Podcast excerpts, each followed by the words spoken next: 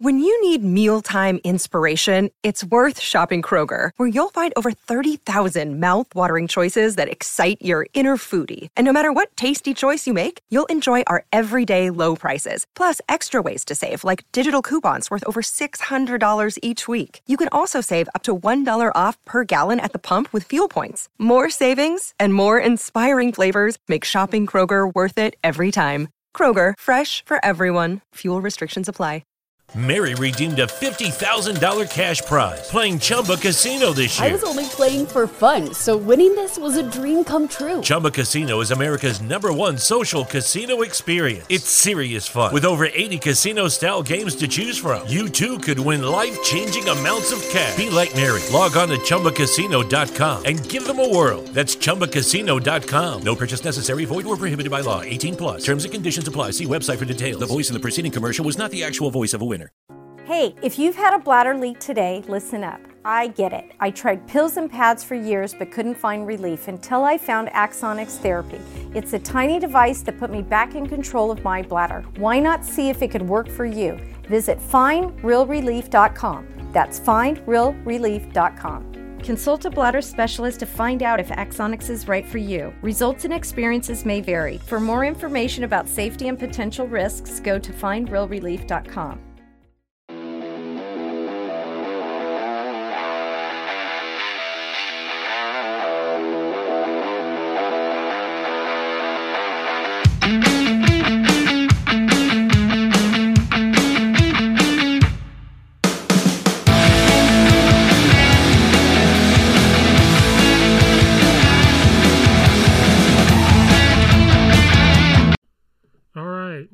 welcome back to the show. We're back with our college football recap. Uh, Brad decided to come back. Uh, I had to do it solo, but that's all right. Like I said, he's out making people skinny for some reason. I don't understand that concept of making people skinny. Well, you know, I got paid bills somehow. I just feed them wonder drugs. So you got your, you know, vitamin B today, Steve? You Any of them? You know what? I forgot to tell you. We weren't feeling right about. I wasn't feeling right about a week or so ago, so I freaked hmm. out, and I went and bought vitamin C, vitamin D, multivitamins. So now I have all that in the morning. I am Joe Rogan now. You talk about his vitamins. That's what I take, and Yeah. and I feel better. It, it, it really does. Because when they talk about COVID, it's vitamin D. It's it's big time, and Yeah. Uh, they said a lot of people are low in vitamin D. So I said, here's vitamin D gummies that I'm going to take every day. Well, the biggest thing, if you want to get into the actual what goes into it, it's your anti-inflammatories. So, like your vitamin D, your vitamin E, um, your green leafy vegetables. The best thing you can do for yourself right now is just try to get a vegetable in at every meal, because a lot of times when you get a vitamin, they're not as bioavailable. So you're taking the vitamin in, but you're not actually getting it what you're wanting. And that's the only thing I'm going to say. I'm done. You lost me at eat your vegetables. Okay, I'm sorry. Then eat the go get the little kid gummies. That works just fine. Oh, those Flintstone gummies from 1996 are kicking in. We're good. Yeah, yeah. Um, the biggest thing is though, if you're gonna take those vitamins, you want to like eat something with it. Oh yeah, no, I don't take it unless so like I, like if we're eating eggs and stuff. While I'm eating the eggs, I'll stop, take them, and so that way there's food. You take them, then there's more food on top of it. So I look like an Yeah, idiot. I look like an idiot, but I'm not that big of an idiot all the time. all the time. Yeah. So again, welcome back. What college football week nine? This one, I know when I did by myself, I said, "Oh, we're gonna watch these games." Well, then this morning we said, "Let's throw that out the window," and we're just gonna talk about certain games. So this might be an hour and a half. It might be an hour. It might be thirty minutes. Who knows? But before we get going, nobody's watching. So Nathan West told me you were gonna watch. Where are you at? And Nathan West, you're you're you said you have an email. Get on. Hop on.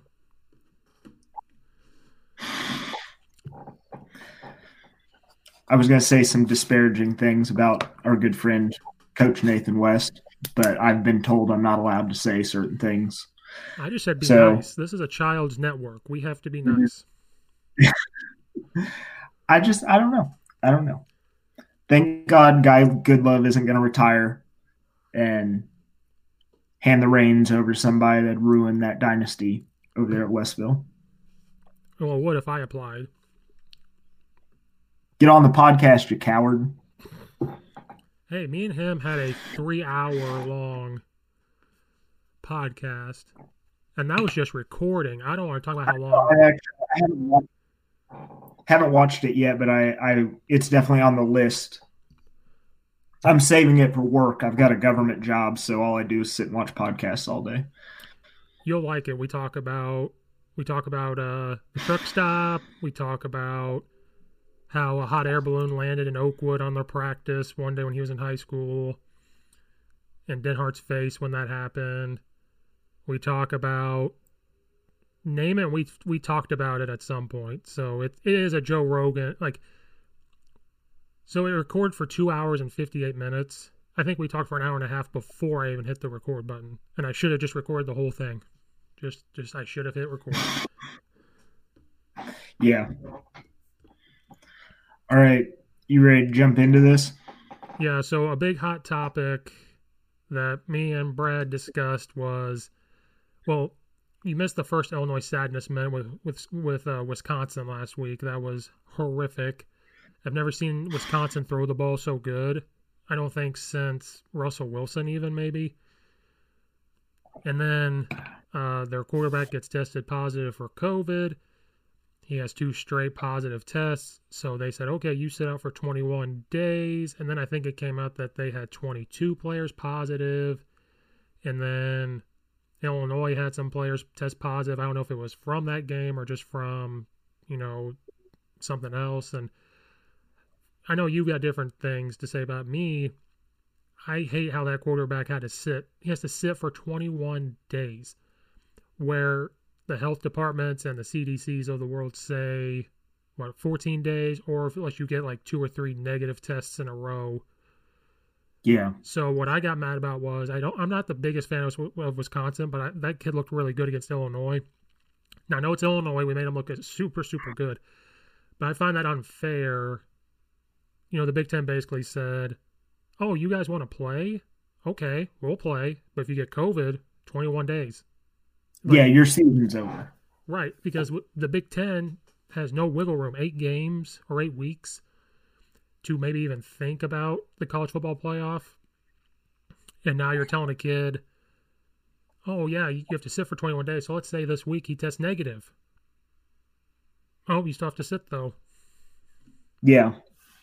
Well, here's I I just think the whole system's a little stupid because with you see other professional sports, I know there's a difference between professional and college, but the governing body comes in in the sport and basically says, "Here are the rules."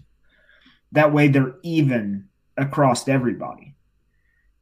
Now, you have the Big Ten that's shooting themselves in the foot, and Ohio State looks really fucking good and could probably win the playoff.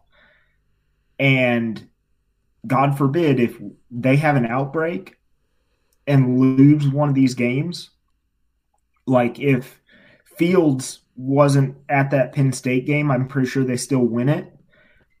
But you can't tell me that's going to happen every game. No, um, Right. I'm sure we'll, we can bring up Ohio State because I didn't type that in, but we could talk about it. You know, they looked really, really good against Nebraska. But I said against Nebraska that Justin Fields can't be running the football all the time. He took a lot of hits. He ran the ball 15 times. But like you said, they still could probably win, but they're not going to win the national championship without him. But Ohio State's going to sit there and go, we have no room. They're going to make the college football playoff. They're going to go undefeated if they're all healthy. But let's say Justin Fields gets COVID and he has to sit for 21 days. That goes down the tube a little bit.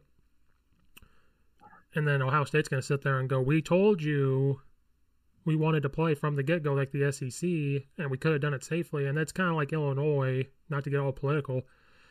Instead of Illinois and the governing body, well, the IHSA, so IHSA finally said, We're going to talk to other states and see how are they playing sports safely. And I think that's the right way to go about. Like, how are you doing it? How can we implement what you're doing? But our governor and all that don't want to do that, which that's a whole other thing. But Ohio State try to say that from the get go. Like, why not talk to the SEC and the ACC and say, okay, what are your doctors seeing? How are you going to go about it? How can we work together to make this safe? But now you're kind of screwing over Ohio States of the world, saying, okay, if you get COVID, I mean, Wisconsin looked really good. Let's say Wisconsin upsets Ohio State if they were going, and then mm-hmm.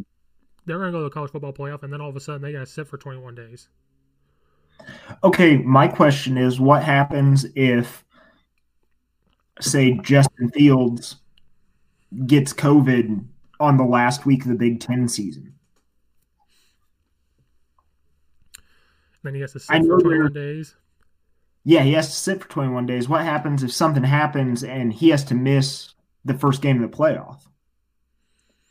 Well, are they following the Big Ten rules or are they following the NCAA's rules, which they don't really have? Right, that's a good point. Like once the Big Ten season is over and they move on over to that college football playoff, does the Big Ten's rules come into effect anymore? You're not playing the Big Ten season anymore. You're playing yeah. NCAA. But then let's say Ohio State, the last week of the season, they have Justin Fields test positive and 20 players test positive, and they say, okay, we're not going to play. So they end up going 7 and 0 instead of 8 and 0 because they just cancel it. Do they get in because they didn't play that game? Does the I think they get in because they're Ohio State. But then you got BYU sitting there. Maybe they're nine and zero, oh, and maybe that's the last team to get in. Maybe it's Clemson, Alabama, um, let's say somebody else sneaks in, but you got a BYU or you got some one lost. Let's say Texas A&M loses one game, like you were talking about before. Texas A&M. Well, if they're sitting there, and BYU gets in, Alabama, Clemson, then you got Ohio State who didn't play the last game. They're seven and zero, oh, but you got Texas A&M nine and one, and they only lost to Alabama, and they don't get in. Does Texas A&M sit there and say we played an all SEC schedule, we played more games, but you're to let Ohio State in because they're Ohio State? I mean, they played it. Yeah, yeah. I mean, it's it's back to pre. Like I feel like we just time traveled back in time to before the playoff existed where we're like arguing does two loss LSU need to be in the national championship? Which they don't. Yeah. You know, even though they won, it's still like they've set themselves up to be kicked out of the playoff. And the Pac 12 did the same shit. Yeah, because now you got. What if Oregon goes? What are they playing? Six games. So if Oregon goes six and zero, and they sit there and go, "Oh, we could make the college football playoff," but Texas A&M is like, "Oh, wait a minute, hold on a second, we're nine yeah. and one. We lost out of the SEC. The SEC, we're nine and one. Our only loss was to Alabama, who Alabama looks really, really good even without um, how do you say his name, Waddle? How you say Waddle. Waddle, because he he's out for the season, which is unfortunate. But they still look. I know it's Mississippi State, but did you see Mississippi State had like the number one defense? and Alabama came in and said, "Oh, you're the number one defense. We're the number yeah. one offense." Like, it's like that meme with Jordan. It's like number one defense, and I took that personally. yeah, I mean, so it's it's all stupid. I just don't, I don't get why the Big Ten is. It literally was the Big Ten didn't want to play. They saw everyone else doing it safely, and they said, "Oh, you want to play? Okay. Here's the here's what's going to happen." And I understand being safe. So I understand the 14 days or until you get two or three negative tests within take one for yeah. like Nick Saban did. If you do that, I get it. To check and see if it's a false positive or something. Right now, this kid took two tests and they were both positive, so that means he has it. Um, but then let's say because COVID, we still don't know. So let's say he got tested positive Tuesday. He could test today and it could be negative. It doesn't have to be the full 14 days. Then he could start it, and then I don't know. It's it's unfair.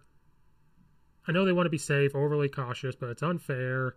Um, and then, like we were talking, Wisconsin didn't play because they had 22 people test positive. I think Illinois had 15 or 18, but they still played.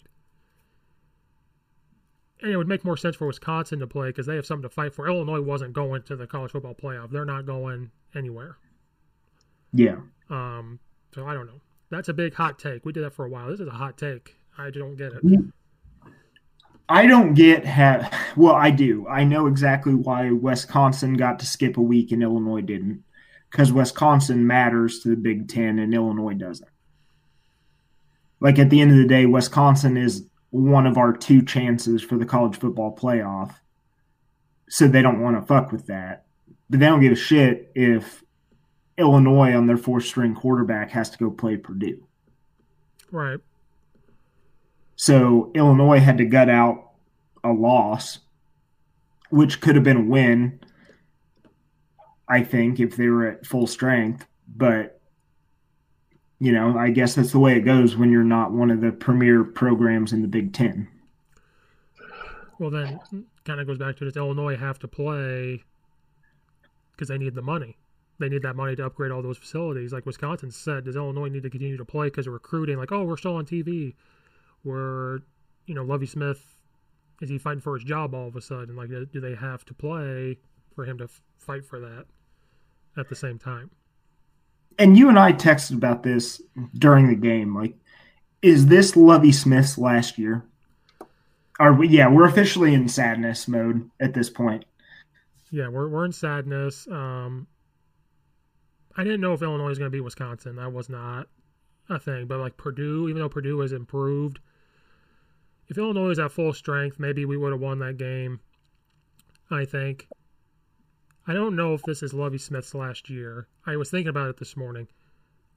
Do coaches get passes this year because it's COVID, or is it, oh, okay, you're playing now, we're still paying you, COVID or not? Lucky Land Casino asking people what's the weirdest place you've gotten lucky? Lucky? In line at the deli, I guess? Aha, in my dentist's office.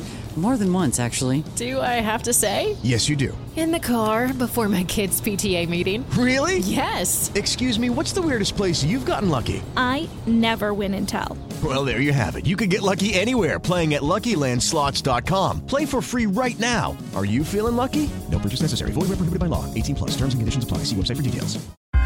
Shopify presents cool sheets from AHA to lying awake while you bake isn't cool.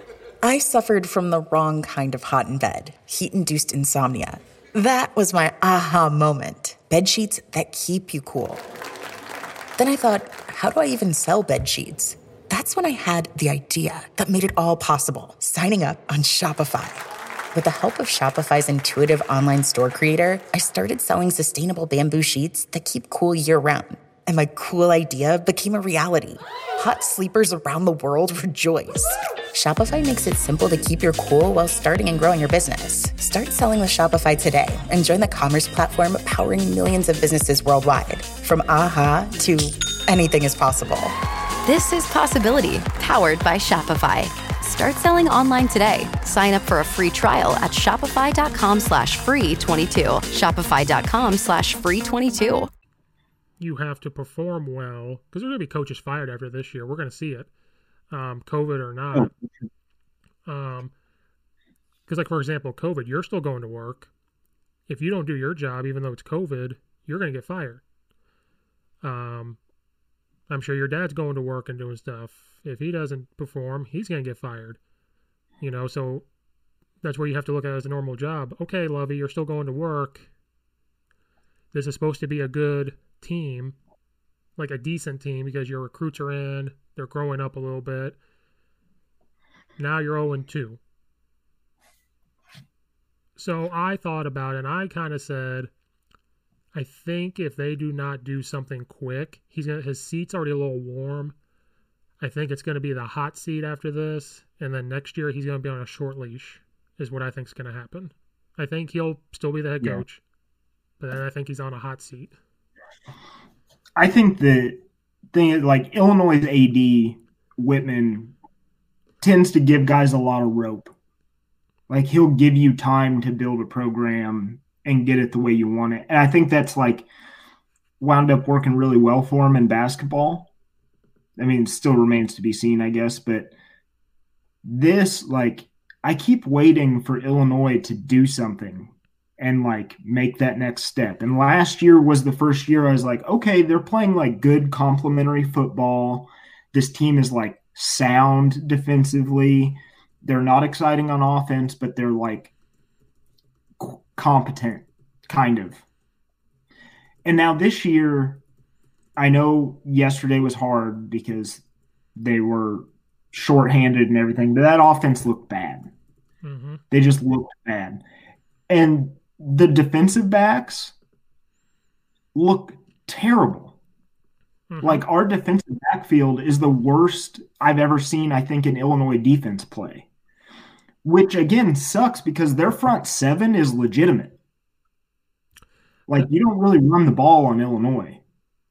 Yeah, when I was watching Wisconsin, the Wisconsin game on Friday or last Friday, I was like, man, our our defensive line doesn't get a lot of pass rush, but when Wisconsin tried to run the ball, we could get off the blocks and tackle. The line, the linebackers could flow. It was pass. It was uh, yeah, pass protect or uh, dropping back into pass coverage. It was all that crap, and it showed again in Purdue. Then we kind of woke up in the fourth quarter. It was like, oh, let's play. And one thing about Illinois, they look like this is me going overboard. I think when you watch their corners and safeties for Illinois and they make a play, they're too busy pumping their chest. They're too busy doing this, doing that. And it's like, shut up. You're, you're Illinois. You are 0 and 2 now. At the time, 0 and 1. You're losing to Purdue by 20 points. Quit pumping your chest. And the thing about Loving, he never was like this. And I don't, I'm not saying a coach needs to be yelling and screaming, but if I was Lovie, I would lose it. Be like, shut up and you do know, your job it seems like Illinois doesn't want to be there. They kept talking about how they wanted to play, but now it looks like they don't want to be there anymore. There's something else on their minds or something else is going on. And I don't want to get too political. I know things are happening in the world that we all need to address sometimes. But at the same time, when you step on the field, you're there to play football. That's your job. I, am sorry to say, college athletes, that's your job for a second. Then the moment it's over, then you go back to what the world is. But for that moment, you're fighting for your scholarship. Those coaches are coaching for their jobs. And if you don't want to play, don't play. But they just yeah. don't like they want to be there. Besides, the defensive line wants to be there. They're, they're playing. The linebackers are playing. The, and then I, I wanted to find out is Lovie Smith calling the defense? Because if he's not, he might take it back over if it continues. Something needs to happen there. Like I don't think he's calling plays on defense. No, it looks like he's just kind of advising. Yeah. But this is what happened when he was first hired. He was doing defense at first and then he kind of handed it over because he wanted to have be more hands on. Then it wasn't working, so then I remember he took it back over, and they started to play a little well. When you go back and forth, back and forth, those kids are like, who do we trust? Who are we gonna react to? Well, and if I hire Lovie Smith to be my head coach of my college football team, like I don't want him to give over play calling. No, um, hire that dude to improve your defense. Right. I mean, the only time.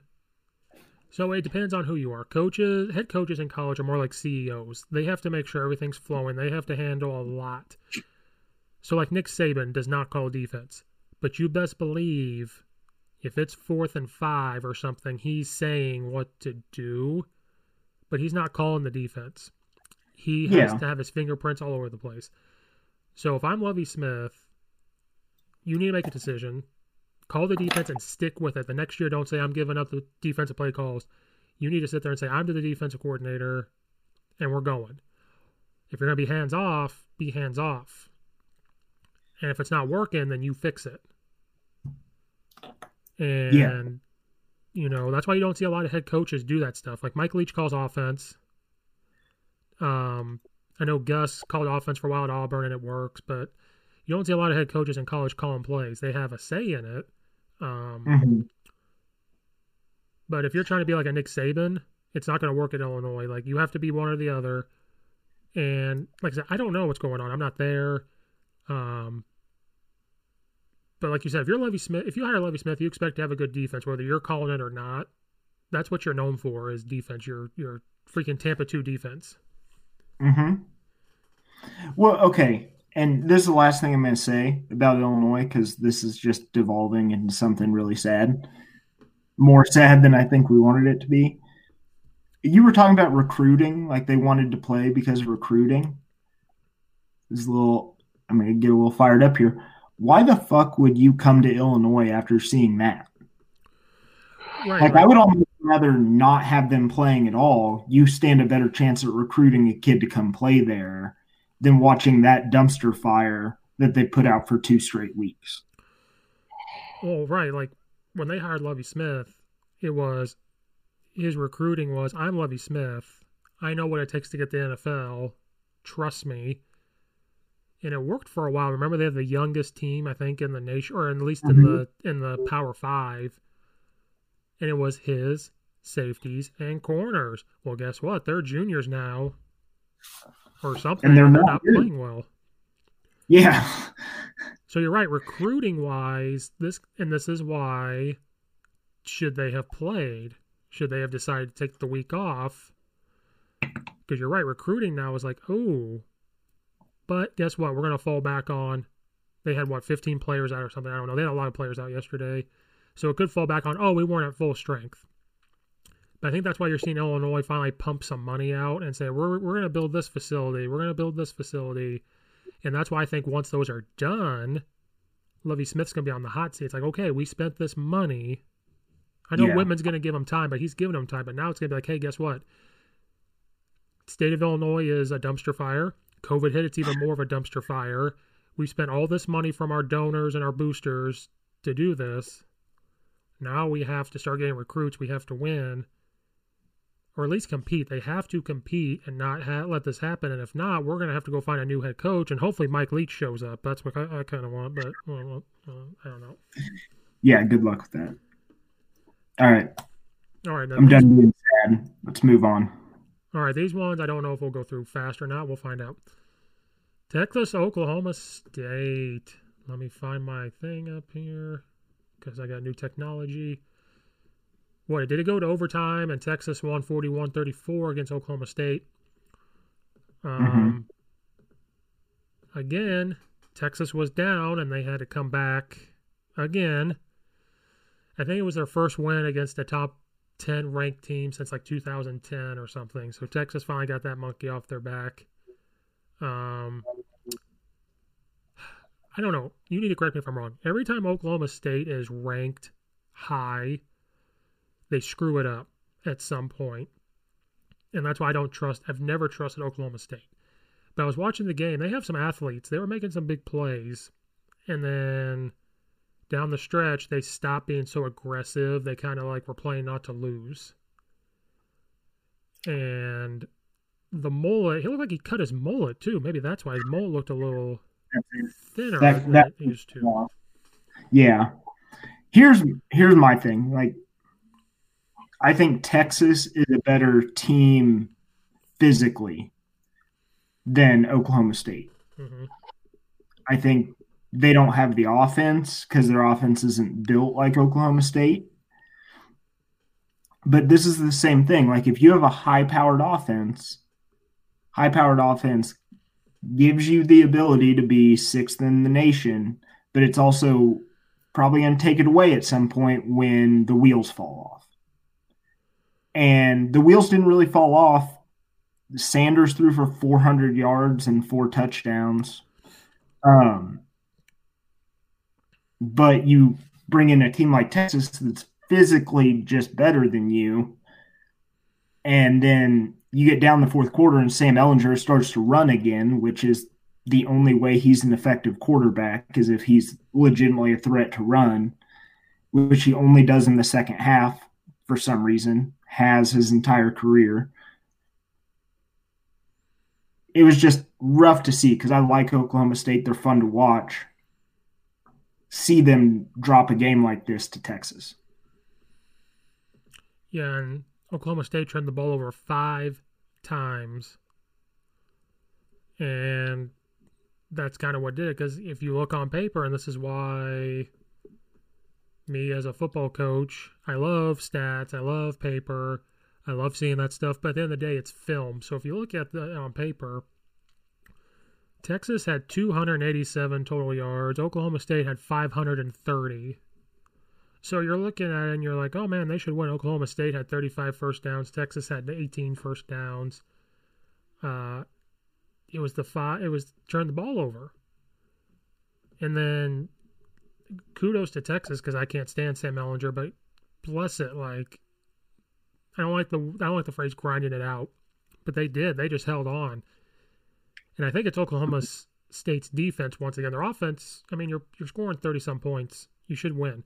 Their defense, no, it just did not match Texas and gave up some big plays. And Texas defense can be really, really good or really, really bad. Okay, I, I have something here. Texas, I think, came in with a game plan that's like, we can't match up with this Wallace kid, Oklahoma State's best receiver. And they just held him. They like ate the PI calls mm-hmm. all afternoon. Just like, yeah, whatever. I'm going to wrap you up. Well, that is, I think, the problem with college is that pass interference isn't a spot foul because if pass interference is a spot foul, I think Oklahoma State wins that game. Yeah, um, maybe that'll change if you start seeing it because we don't see it a lot. You know, maybe you're going to start seeing it now. Um, think about it. Like if your defensive backs physically can't match up with a guy, it's the same way in high school.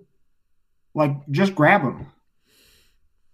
I'd rather live to fight another down than let him break off for 80 yards. Well, then you hold him to get in. It's it's a mind game. You start holding him to where he can't get off his release. You get to where he's not catching the football. They're going to start imploding. So I mean, it's not a mm-hmm. bad strategy, it, but it's a dangerous one because what if your defensive guy all of a sudden is getting mad? Like. You're, you're risking it, and well, think about like it reminds me of not to go to the pros here, but do you remember uh early on with the Seahawks? They kind of had this you're not going to call me for defensive holding every play. So I'm just going to do it. You right. know?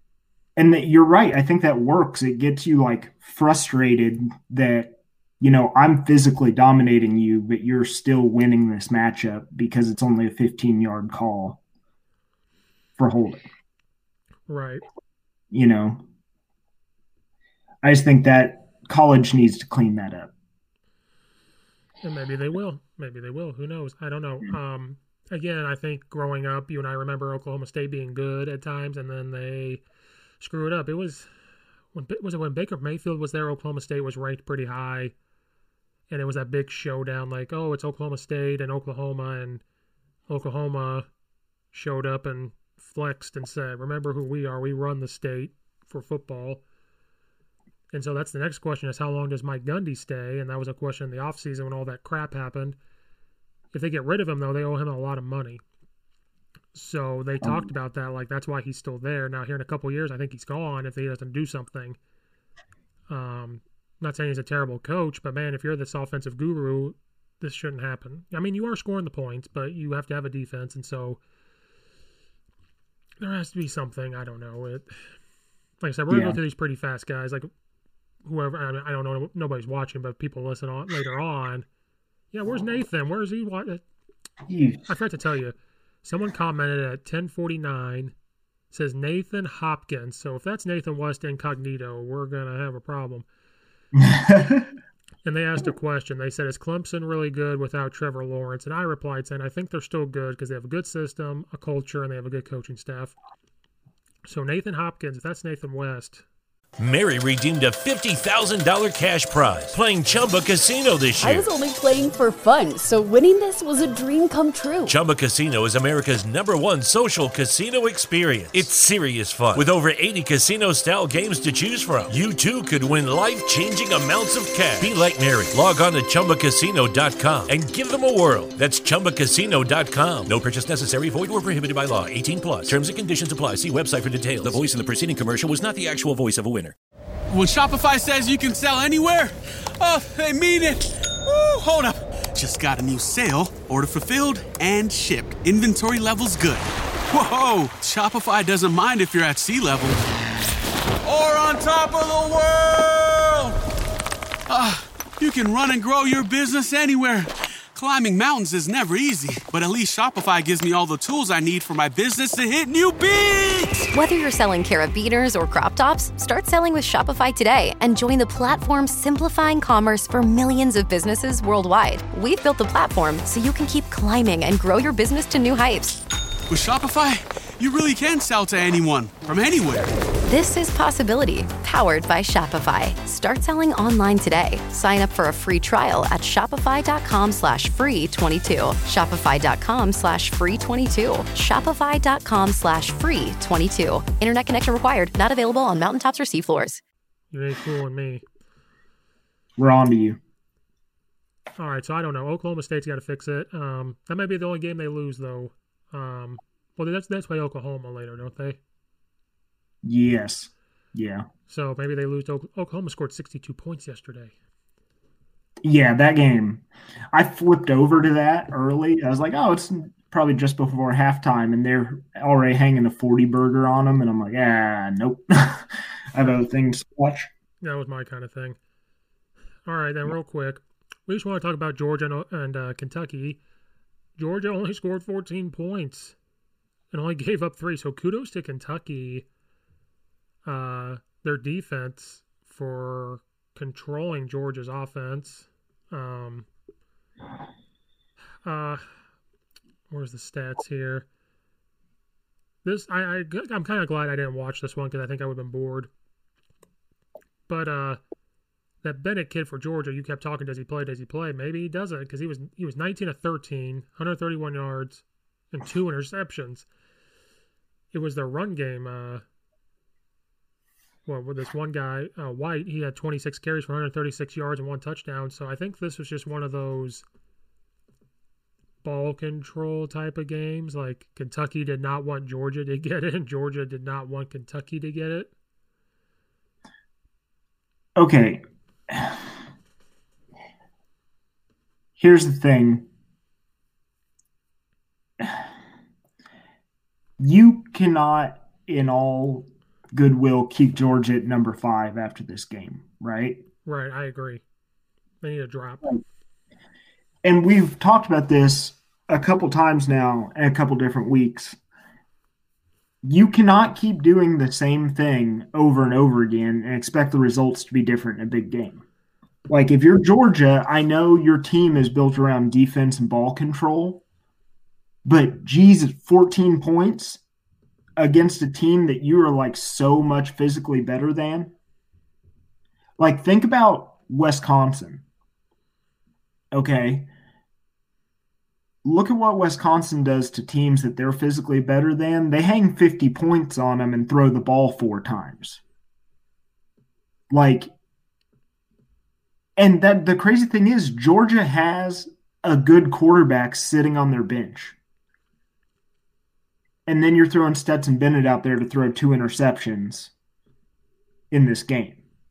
Like I realize it's a good story and he's only lost one game. He hasn't won these games. He's won one of them, kind of. The team as a whole is winning these games he's doing nothing to help you. Well, and then I'm going to play devil's advocate. Is Kentucky actually better than everyone thinks and is able to do this stuff and hang? Or was it Georgia just overlooking Kentucky? I mean, Georgia already had their Super Bowl with Alabama. So are they just kind of going to coast? And hope to sneak back into the playoff? Which I don't think they will if we'll get to it in a little bit. I mean, if Clemson goes undefeated, they're going to be in. Even if they lose one game, they still probably get in. But Clemson loses if Clemson's undefeated, Alabama's undefeated, they get in. But then you have to look at what if what if Georgia and Texas A&M both go nine and one. I'd rather see Texas A&M. I kind of do too, but they both lost to Alabama. So then you have to look at the, the game and say which one was closer. Well, they both got their butts kicked. Yeah. So do you put both of them in? No. And have it be a, think... an SEC Clemson thing? Or do you look at BYU that's undefeated and put them in over one of them? Or Notre Dame? or Notre Dame. If Notre, Dame, if Notre Dame beats Clemson, Notre Dame has a lot, hell of a lot better chance at winning next week now because Trevor Lawrence is out. An undefeated Notre Dame team should be in. Oh God, I hate myself right now. Should be in above Texas A&M or Georgia. And I went on that big long rant two weeks ago about how shitty it was for Notre Dame to like not open up their full playbook. And then they did. Yeah. But this is if you're a legit contender, you should be beating the hell out of a two and they were two and three at the time, I guess, right? Two and three Kentucky team. Like, but that's what do you you and I said we would never watch another Notre Dame game, and I clipped, I flipped over to it yesterday just because I wanted to see if they were opening up their playbook, which they did. They were rolling out, they were throwing, they were doing this, they were doing that. Um, that's interesting. Let's say Notre Dame loses one game to Clemson. Um, Texas A&M and Georgia are both nine and one, and their loss was to Alabama. So those are equal yes, to who, me. Who do you put in? I think you got to put in one of the. I hate myself so much right now. You got to put put in one of the SEC teams because they play a harder schedule. Yeah, and uh, I guess to them, to me, being a one loss team in the SEC is a hell of a lot harder than being a one loss team in the ACC. Yeah, uh, it's going back to uh, what it was before you know, this college football playoff was supposed to fix it, and now we're sitting here right back at it. Having the same stupid arguments we had with the BCS. Right, and so I know they're all probably sitting out there going, "Man, I hope Texas A&M loses again, or I hope Georgia loses again." I know that's what everybody's thinking. Because if I'm BYU, who looks good, I'm not saying they're going to beat Alabama, but I think they, they have some big boys. They have a Heisman quarterback. If they go undefeated, and you put in Clemson and Alabama, and BYU sitting there undefeated, and you decide to put in Notre Dame, Georgia, or Notre Dame, Texas A&M, I would be pissed. Like we just went undefeated, mm-hmm. and I think only one game have they not like just destroyed people. Besides that, they're putting they're winning by twenty to thirty points. So that's the pressure for BYU. I think is they have to win the rest of their games by like 30 points to make a point. Like, hey, we we deserve a shot to, be...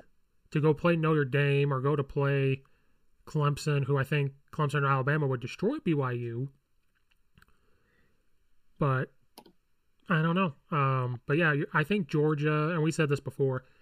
Georgia needs to change up their offense. I think. I think this this pro style stuff it can work a little bit but if Kentucky comes out and plays tough and you can't distribute the ball around and relying on this kid who played okay up until Alabama,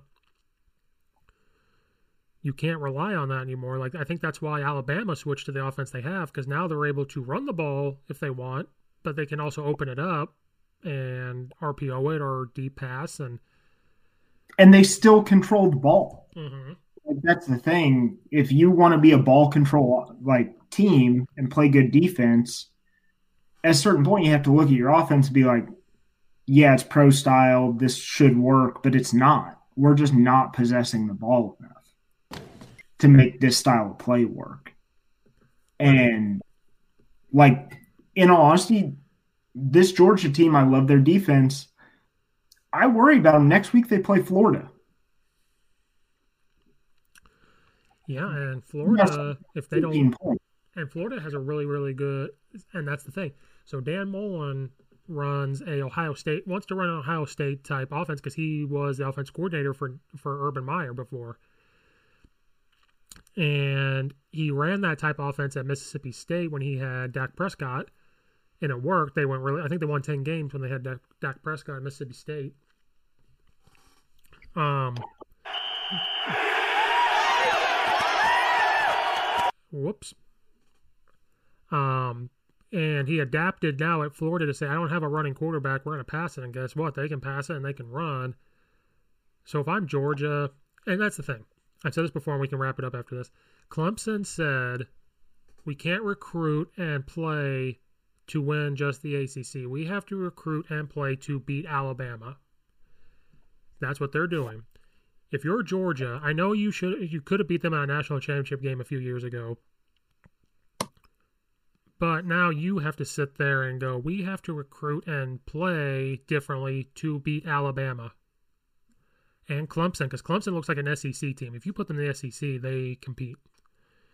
So Absolutely. So I think Kirby Smart needs to sit there and go, okay, our offense works pretty well until we play Alabama or we get to the playoff.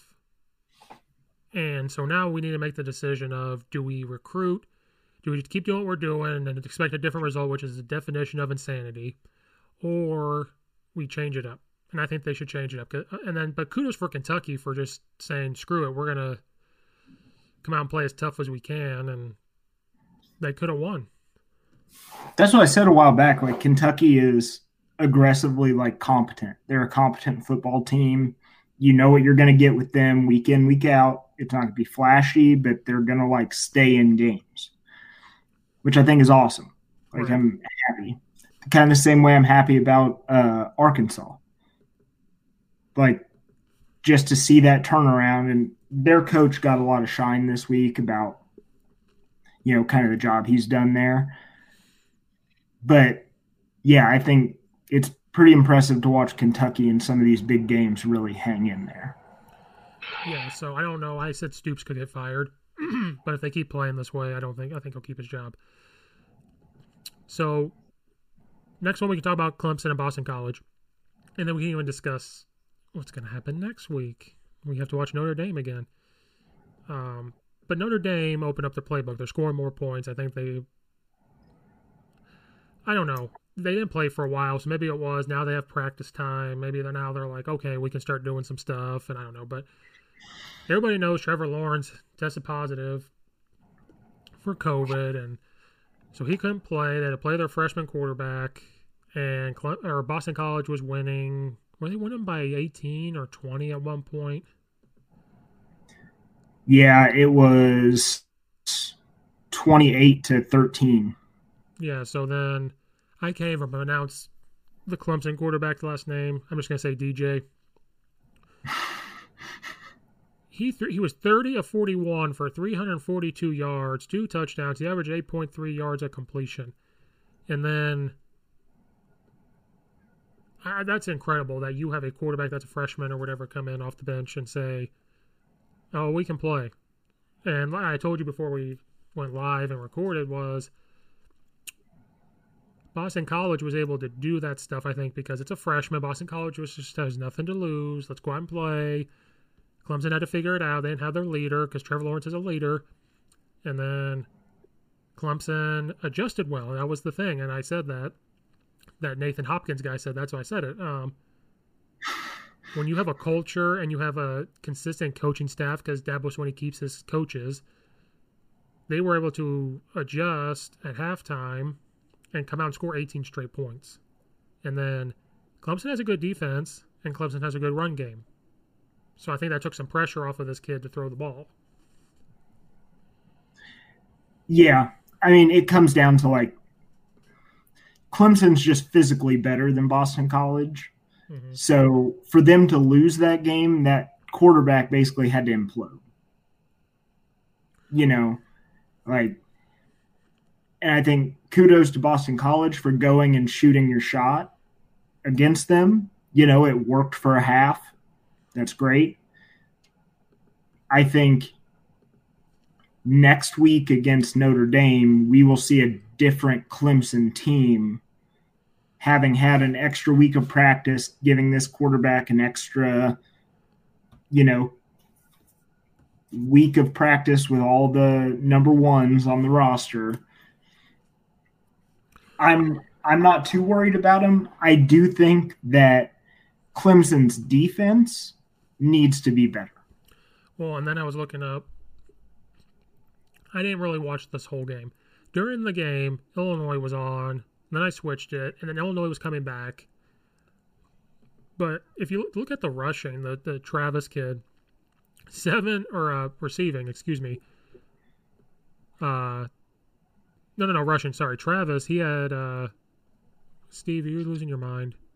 Anyway, Are you talking about Clemson's running back Etienne? yeah.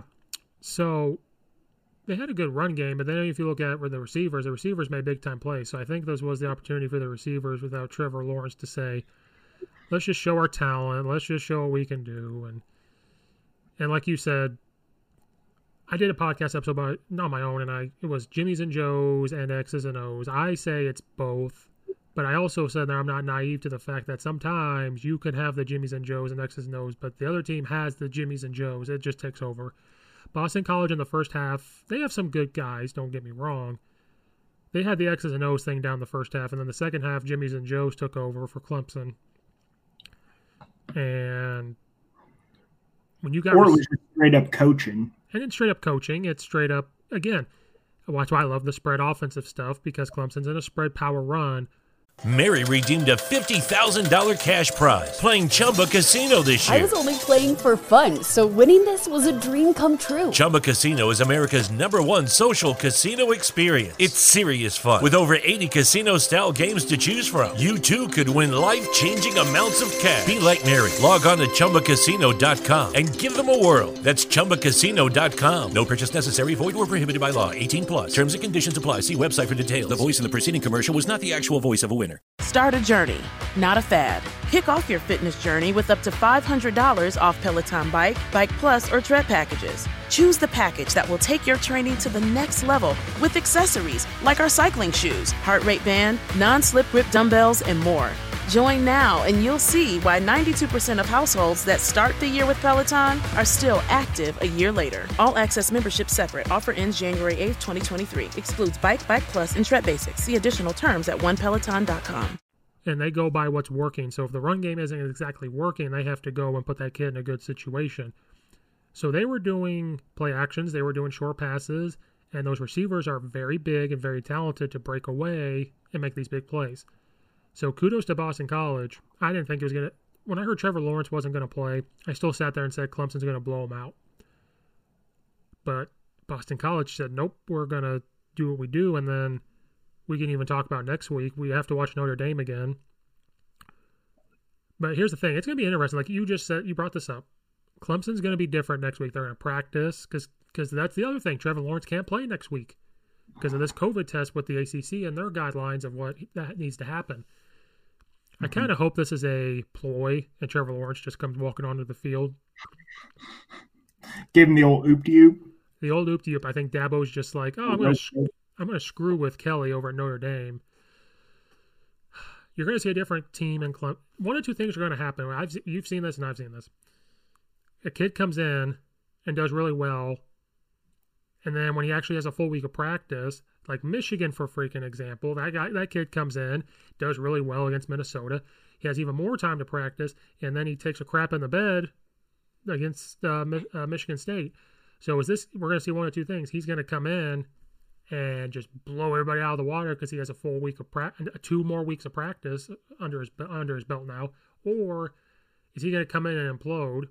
And then on the flip side, Notre Dame has a big physical defense. You're going to give them film on this kid now and say, okay, what's his strength? And that's what they're going to do. Are they going to focus on what he's good at and take it away? Or are they going to say, oh, this could be his weakness? Let's try to make sure that we exploit his weaknesses.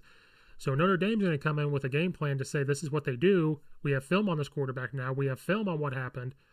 We can really go about it. And Notre Dame has a big physical defense. And Notre Dame, I was watching the, the clips I watched them with Georgia Tech. Notre Dame's going to come in and say, we have to keep the ball away from Clemson. Notre Dame has some huge offensive linemen, and they have some huge tight ends. They got to the 10 yard line and they brought in three tight ends and ran the ball. And that inside zone, I've never seen a wall so good with inside zone.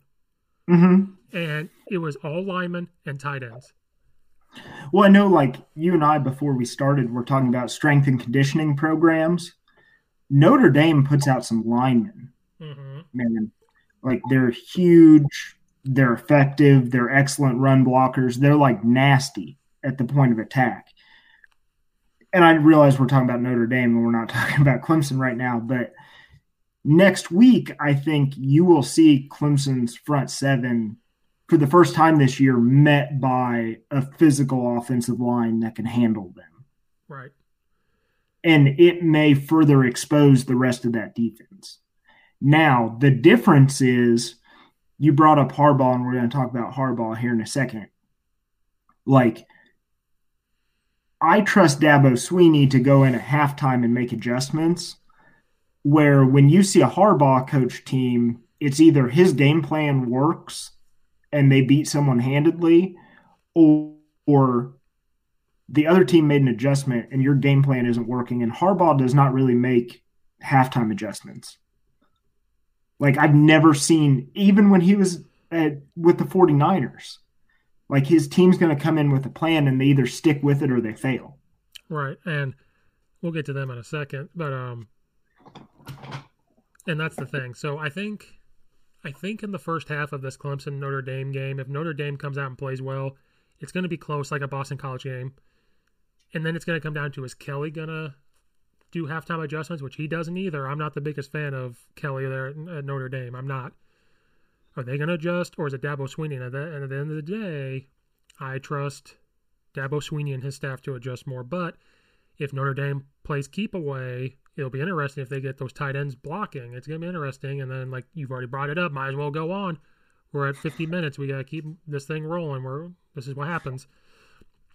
Michigan and Michigan State. I did not even want to watch the game. I said I watched Michigan play Minnesota. I don't know if you caught that game. Michigan looked good. Their defense looked good. I thought they finally did an actual spread offense and spread everybody out. They have this mm-hmm. and that going on. I think they found a spread quarterback. Ooh, hold on. We have a comment. Coach West. Coach West is commenting in the house. He said, "Was Boston College a trap game? Without Lawrence, that if that effect was multiplied." I think Boston College could have been that trap game, but is it a trap game if Lawrence plays, or was it a trap game because Lawrence wasn't playing? I think it's less of a trap game because Lawrence wasn't there.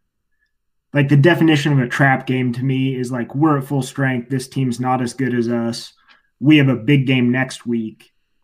I think the second they lost Trevor Lawrence, it kind of in my mind and teams that I've been on, haven't watched football over the years, like if you lose your quarterback, you're more likely to be engaged for that game.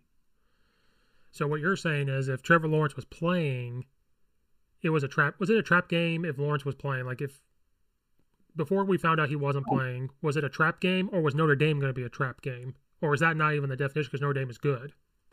Yeah, that's the thing. It's got to be like a trap game's the game before you have a big game next week. And it's got to be against like a semi competent team like Boston College.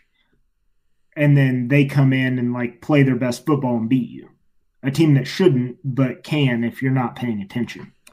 You know, if we want to look at Clemson's schedule, they play Notre Dame, then they have to play Florida State, Pittsburgh, and Virginia Tech.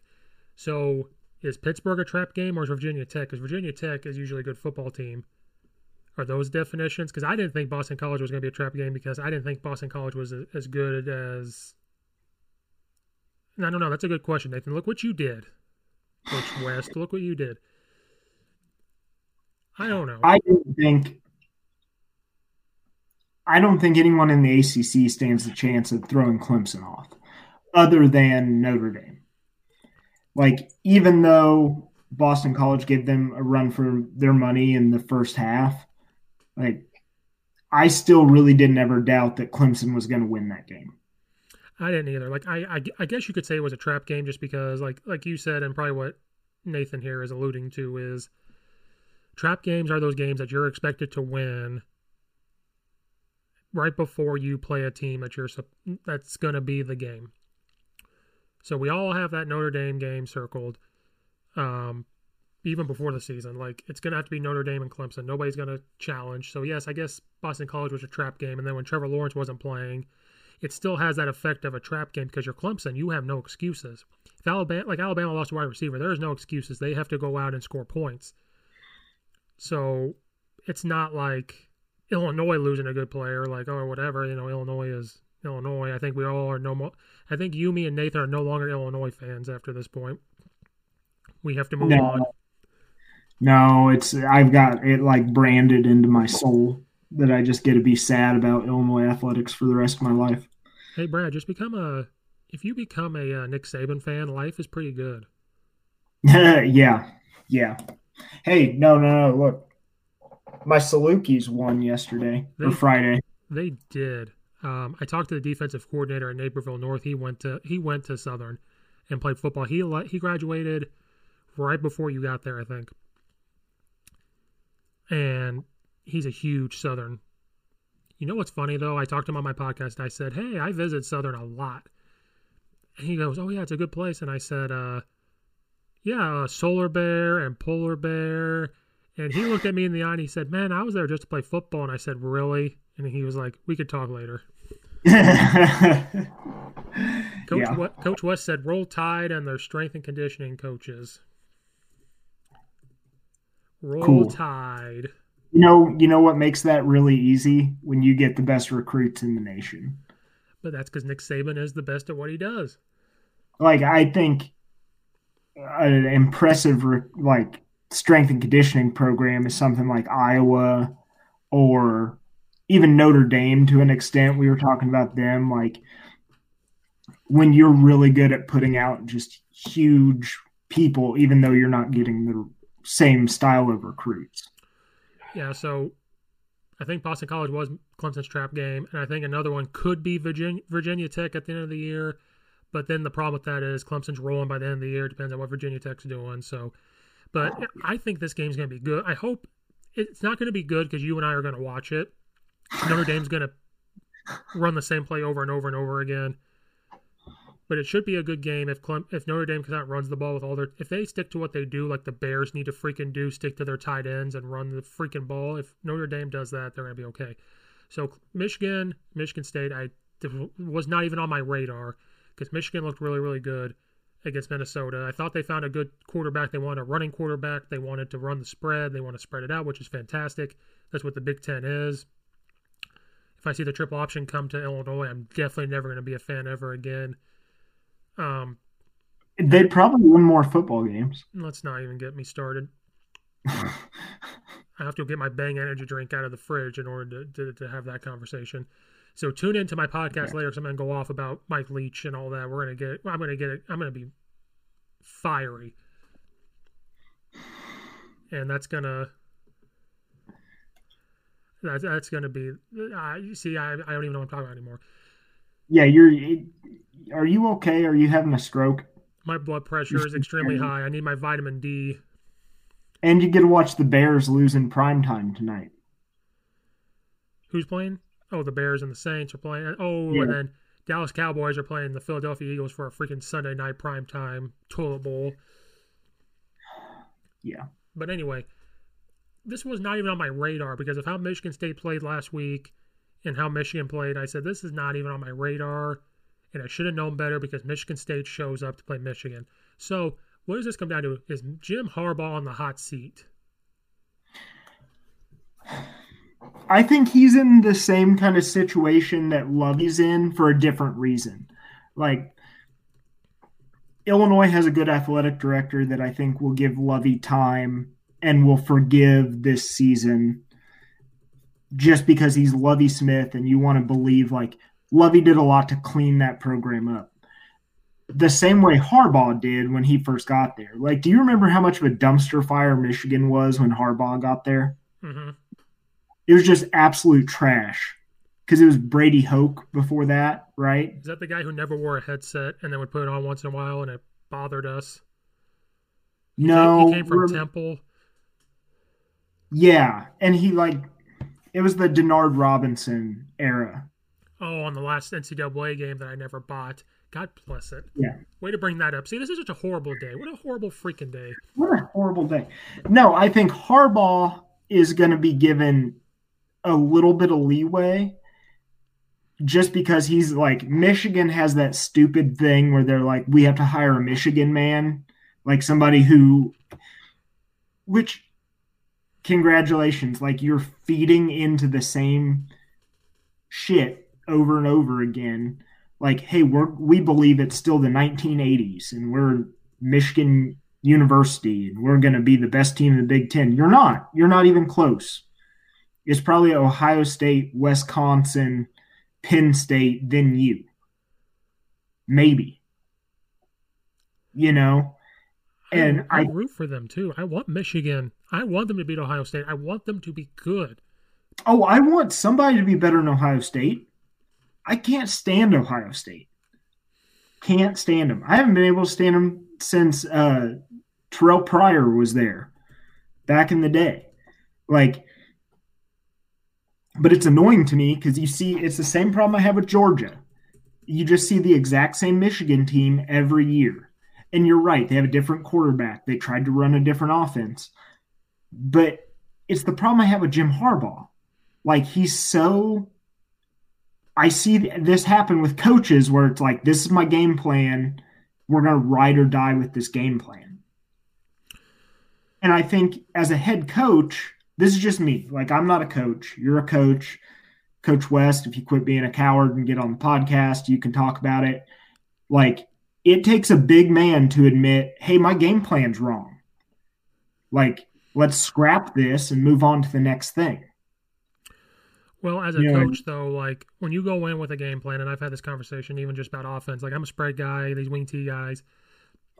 When you go into a game, you don't expect your game plan to be wrong and you have and now there's adjustments and what i mean by adjustments is offensive line perspective okay we block power so when you block power you have to go to the opposite backer and, and a tweak to that is oh the play side backer is causing problems. That tackle should just go get him and that's a tweak. That's a that's this. Oh instead of calling this play of tagging this tagging this that's our adjustments offensively. Defensively is coach west's thing. Like he's got a i don't know defensive adjustments how you do that. So I guess you don't throw out your game plan and say this, this, that. You have to stick to what you practice that week because if you start doing something else, you're kind of abandoning it. But I do think he doesn't adjust well. I think if Michigan's doing well in the first half, they're like, oh, let's continue to do what we do and not be prepared. And the other team adjusts well and says, oh, okay, we were running a lot of this coverage. Let's do this, or let's just line up this way, or let's line up this way. Um, and I think in a way, you're right, and in a way, I think Jim Harbaugh is just kind of like, "This is what we do. I'm not adjusting. We got to stick to it." But at the same time, Mary redeemed a $50,000 cash prize playing Chumba Casino this year. I was only playing for fun, so winning this was a dream come true. Chumba Casino is America's number one social casino experience. It's serious fun. With over 80 casino style games to choose from, you too could win life changing amounts of cash. Be like Mary. Log on to chumbacasino.com and give them a whirl. That's chumbacasino.com. No purchase necessary, void or prohibited by law. 18 plus. Terms and conditions apply. See website for details. The voice in the preceding commercial was not the actual voice of a winner winner. Hi, I'm Maria. And I'm Mike. And we're Team, Team ready. ready. Black Hills Energy knows your home is where your heart is, so they want you to be ready. It's all about keeping you safe, prepared, and making your home as energy efficient as possible. Everything from how to weatherize your home to how to stay safe during extreme weather. Be ready for anything. Go to blackhillsenergy.com slash team ready you have to have a plan if this is going to happen. Uh oh. Uh oh. uh oh. Yeah. Look who grew some nuts. Yeah. Well, I figured I could sit on YouTube all day and just chat it up or actually like give you my opinion. Yeah, absolutely. Absolutely. Good, I don't have to type anymore. This multitasking technology shit is getting in the way.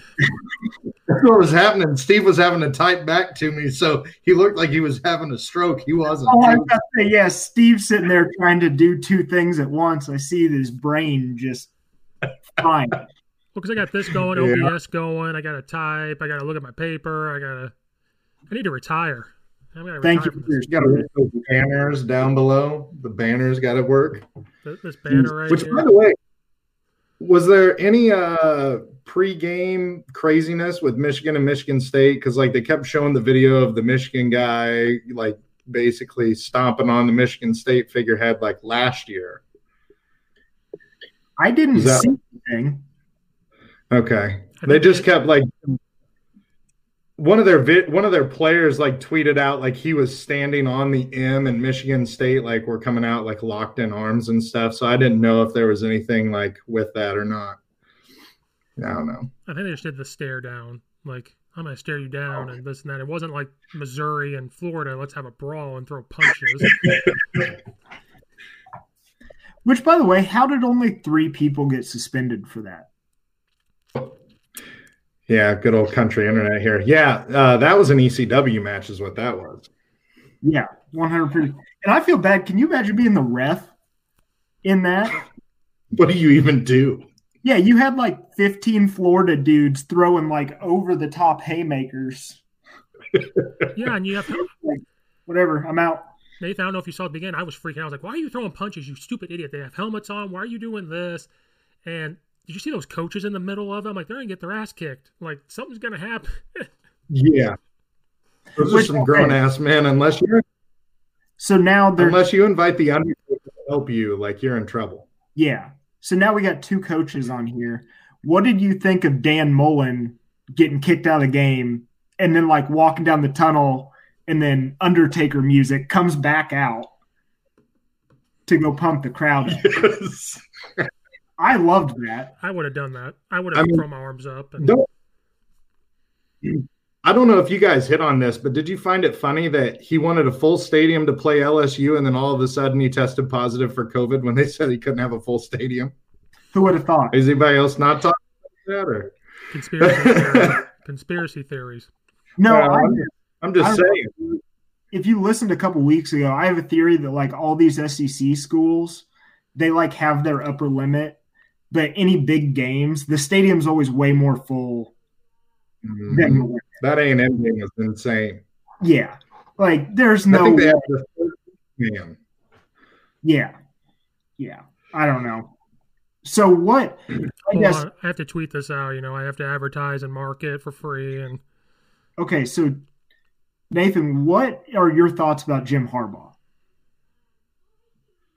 I think if he doesn't have a good showing against Ohio State, if you can't beat one rival and destroyed by an which to be honest with you, I think Ohio State's going to have to make a statement against Michigan. You think Ohio, Ohio State? State almost has to pitch. better- Yeah, I think they have to pitch a better than perfect game this year to like because we're only playing eight games. So if they have one hiccup, they're screwed. Now, see, that's So how like I think That's how I feel about Wisconsin. Like Wisconsin has to come back from this like time off and just put 50 burgers on people for them to make the Mhm. play. I think Ohio State could kind of skate there on name. Yeah, I mean it's more marketable to have Ohio State in there, um, but I think I don't know. It'll be really interesting to see how it all plays out. I just have a hard time like saying like, oh, you played eight games and like, what is their schedule like? Does anybody know? Who, Do they State? do they have a decent Big Ten schedule? Well, I think their big game other than Michigan was supposed to be Penn State. And I think we all know that Penn State's trash. Yeah, Ohio State Yeah. plays Rutgers, Maryland, Indiana, Yeah, Illinois, Indiana. Michigan State, and then Michigan. Yeah, like that's as far as Big Ten schedules, because you know, I mean, they are. Oh, I guess I didn't watch the game last night either, but I don't know. Thirteen against Ohio is- was that at Penn State? Yeah, Mhm. Yeah. So that's not a bad win at Penn State. Which but with no crowds too, like there's a factor. Penn State with no fans is an entirely different thing. Exactly, they would have whited out that game. That game would have been insane. Yeah. Which they even said that during the game. They were like, uh, Ohio State was down on the goal line by next to where the student section is, and it's like crickets quiet, and they're making protection changes. Yeah. Like you can't do that in Happy Valley Yeah. normally. you know. No, no. So I think that that's another interesting thing. Like, I don't know. And then about the whole trap game thing, I mean, it was just, I think without Lawrence, I think, you know, dude, that that that quarterback that Clemson had to put in there was better than most ACC quarterbacks as a freshman. Let's well, yeah, he's what he's like 6'5", 240 as a true freshman. Yeah. Just a man. He has a coach at 18 years old. Like, Not just that, they lost that defensive end on that targeting call, and then they bring in the overall number one uh, recruit in the country last year at defensive end. Yeah. Woo! And then the kid gets a freaking uh, gets that safety. Like, yeah, oh, okay, you know that, and then it's frustrating because you see like Clemson be able to do that, and then I've got to watch Illinois every week with like our fourth string quarterback that I think is technically a receiver Hey, remember when we had Eddie McGee? Remember Eddie McGee? what is the most embarrassing Illinois game you've ever seen?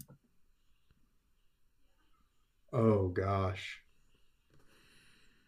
Dude, there was some bad ones back in the you guys probably don't weren't even born, but like there was some where like when Ohio State had like LaVar Arrington and stuff, those games were pretty ugly. When they had when Ohio State had Andy Katzenmoyer, like I can't even remember who was on those teams for Ohio State, but it was like it was 55 nothing at the half. Like it was pathetic.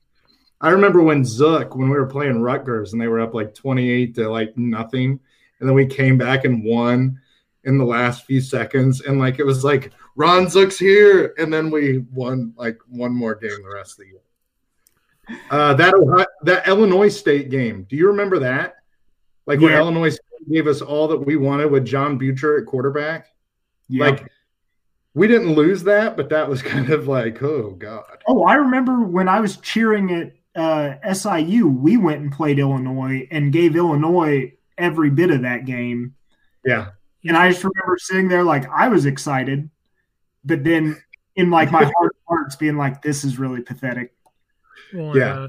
Like I think that one double A stuff, man. If if a one double A school gives you a run for your money or almost beats you as a Big Ten, like a team that poses as like they want to be a Big Ten power, that's that's probably more. Yeah. Um, Bob, uh, Bob Spoo at EIU, they played Illinois and gave them a run. It was like back to back to back years. Like EIU did it in like 2009 or 10 and Illinois State shows up, and then SIU shows up, and Illinois, and then like remember Kent State when a couple years ago. Kent State's a Division One, but they came in a couple years ago, and Illinois was up by like eighteen or twenty, and then they started to come back, and so I I've just I've given up on any bit of happiness coming from anything orange and blue in my life. We look fancy though. We got some fancy stuff, but we cannot. I think we lost Coach West. We also we have the shittiest uniforms I've ever seen. We did. We lost him. He just texted me saying internet's sucking, so we'll see if he hops back on. Maybe I have to email it again. Yeah. But yeah, uh, then you got Michigan, Michigan State. We're just gonna move on. Okay, yeah. I think if I think Coach West is right, he needs another signature win. He started off his year with a really good win. And then I think he's got to figure out a way to win another big time football game to really Jim Harbaugh, right? Yeah. So they play Indiana next, which he was messaging on the thing, and we've talked before. Indiana is very much improved, so that could be a little. I think Michigan State was not a trap game. Indiana could have been a trap game. and he's back. So we, we started moving on to Michigan, and I'm looking at their. Oh, schedule. you're good. You're good. We're looking at their schedule. They play Indiana, and like Indiana's much improved. They have a the strength and conditioning coach. That could be a quote unquote trap game. Like if they don't, if they're not careful, Indiana's going to walk in there, and well, it's at Indiana. Yeah. Right. Uh, then they play they play Wisconsin, then Rutgers, Penn State, Maryland, Ohio State. That Wisconsin game will be good. So with Indiana, what is the difference? Like I've been around college football athletics. I've seen like we used to work out at the same like I get how a good strength and conditioning program can improve a school. Yeah. But I don't expect it to happen that fast because Indiana's well, no, no, no. So uh, the guys who are at Alabama now, um, Dave Ballou and Matt Rhea, they were at Indiana like three years ago. Okay, oh. and so Dave Ballou's from IMG Academy. Like he was at IMG Academy. He was at Avon High School in Indiana, then went to IMG, and then went to Indiana. Um, and theirs is more about power generation than it is absolute like strength. So like they move weights really fast. They don't like try and squat eight, nine hundred pounds. To them, that isn't important. It's more about how much power you can generate. So Indiana will still have probably two or three more years of those guys that were under those strength and conditioning guys because those guys are Bama now. Like they said when they got to when they got to Alabama, there was one guy that could generate 2000 watts of power. And then in so they got there in like April. In July, they had 19.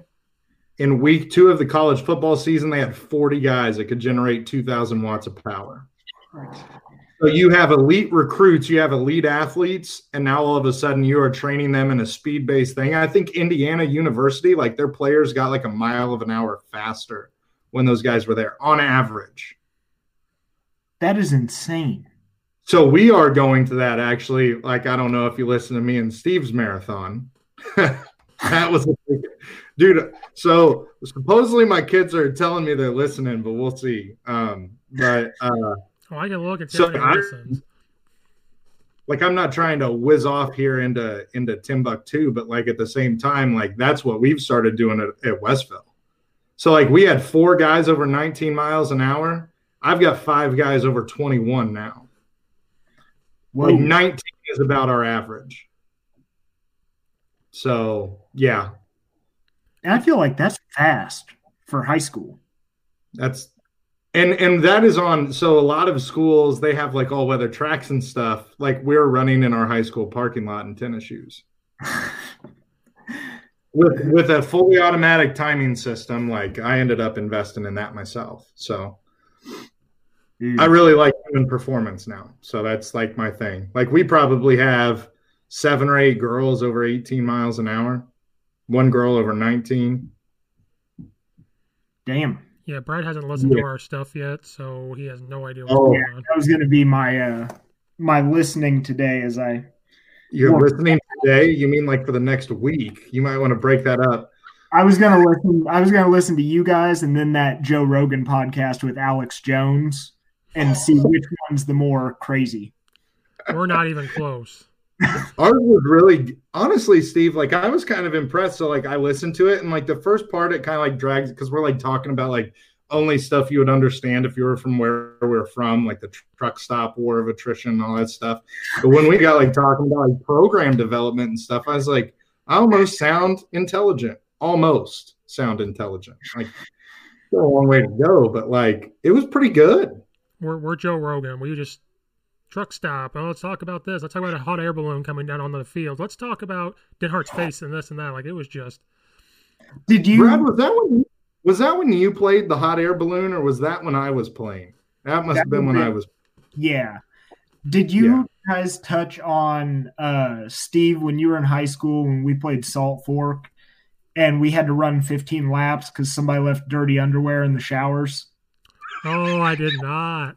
Oh God. Okay, you want to tell the story really quick? Was that was that when yeah, was that when Coach dirty underwear? Was that when yeah. Coach Denhart was yelling about his Mrs. Denhart living in a trailer and, yep. and this and yeah, that? Yeah.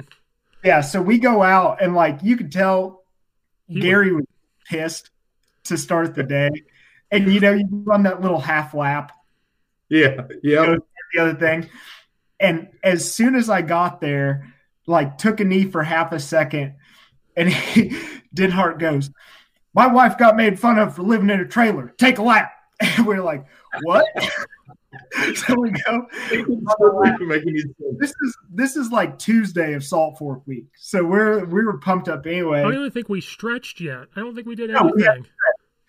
So we take a lap, and what did he say? It was like something about sitting at a dinner party. Someone made fun of his wife. Take a lap, and then so we take a lap, and then And then he goes, "I'm married to a Salt Fork girl. Take a lap." And like we lap. go.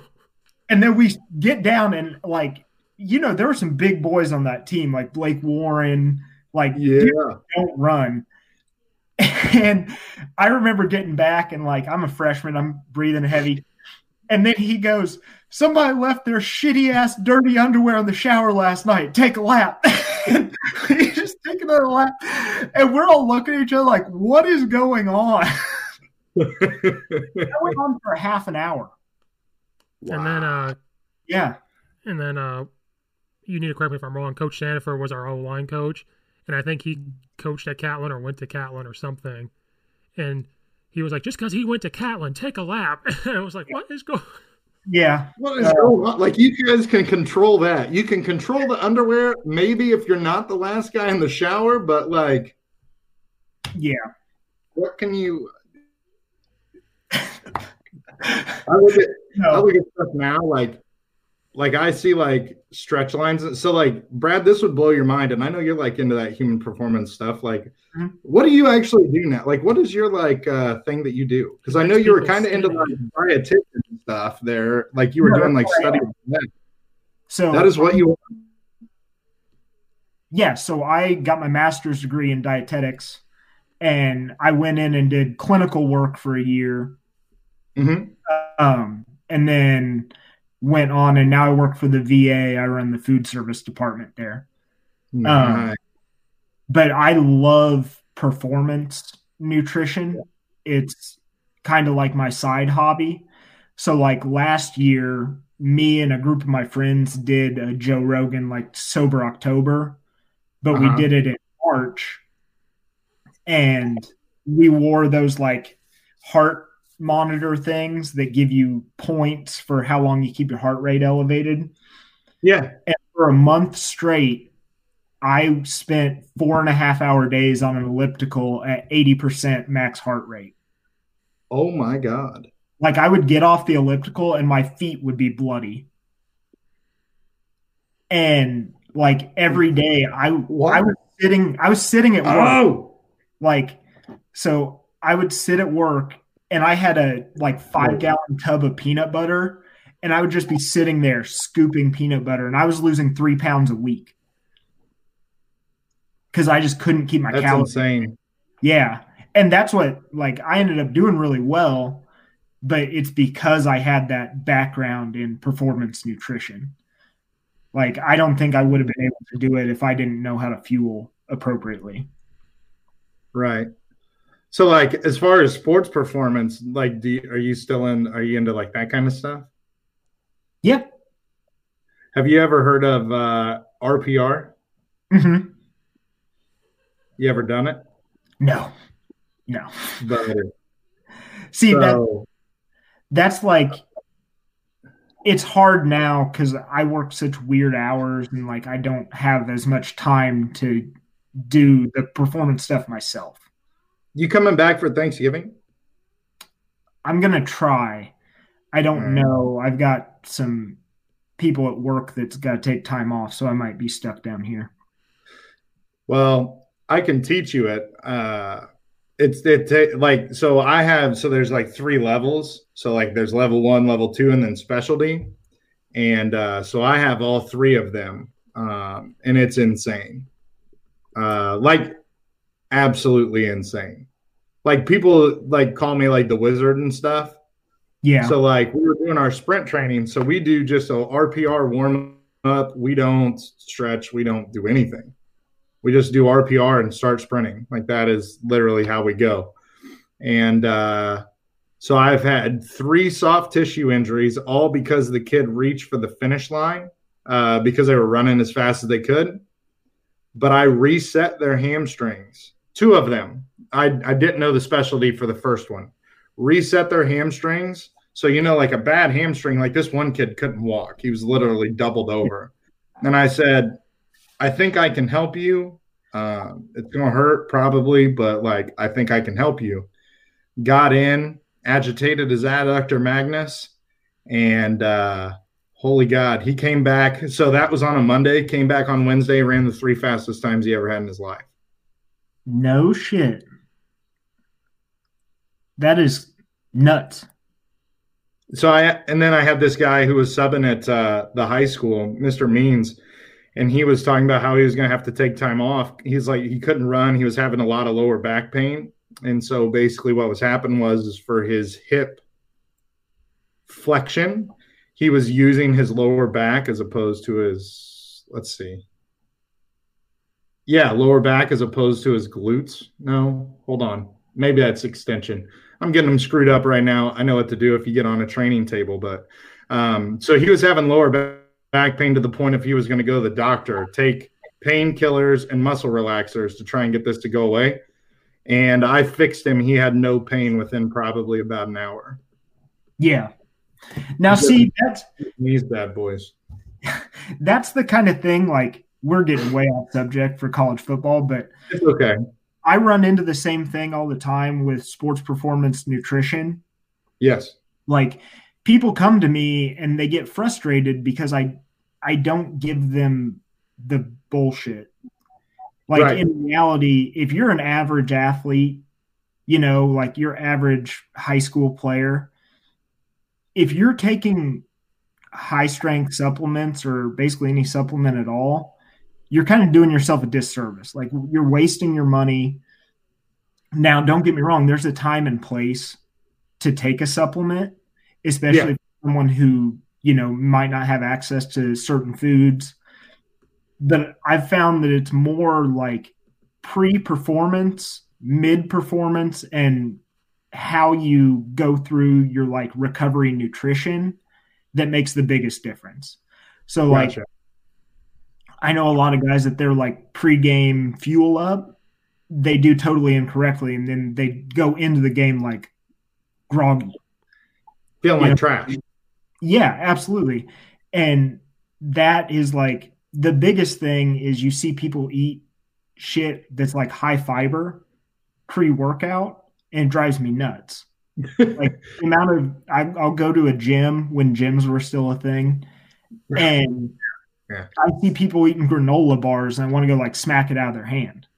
Like as much as we push people away from just pure like sugar supplements, that's really what mm-hmm. you're looking for at that point.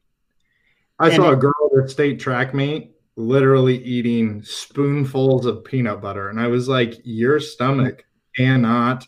And then she went out like like gangbusters the first 200, but then after that, she was done. That sludge was start, starting to finally hit. And I'm just like, Steve, I know a podcast we can do sports performance and alternative things with me and Brad. Like, I think that would be good. So we can get back on topic.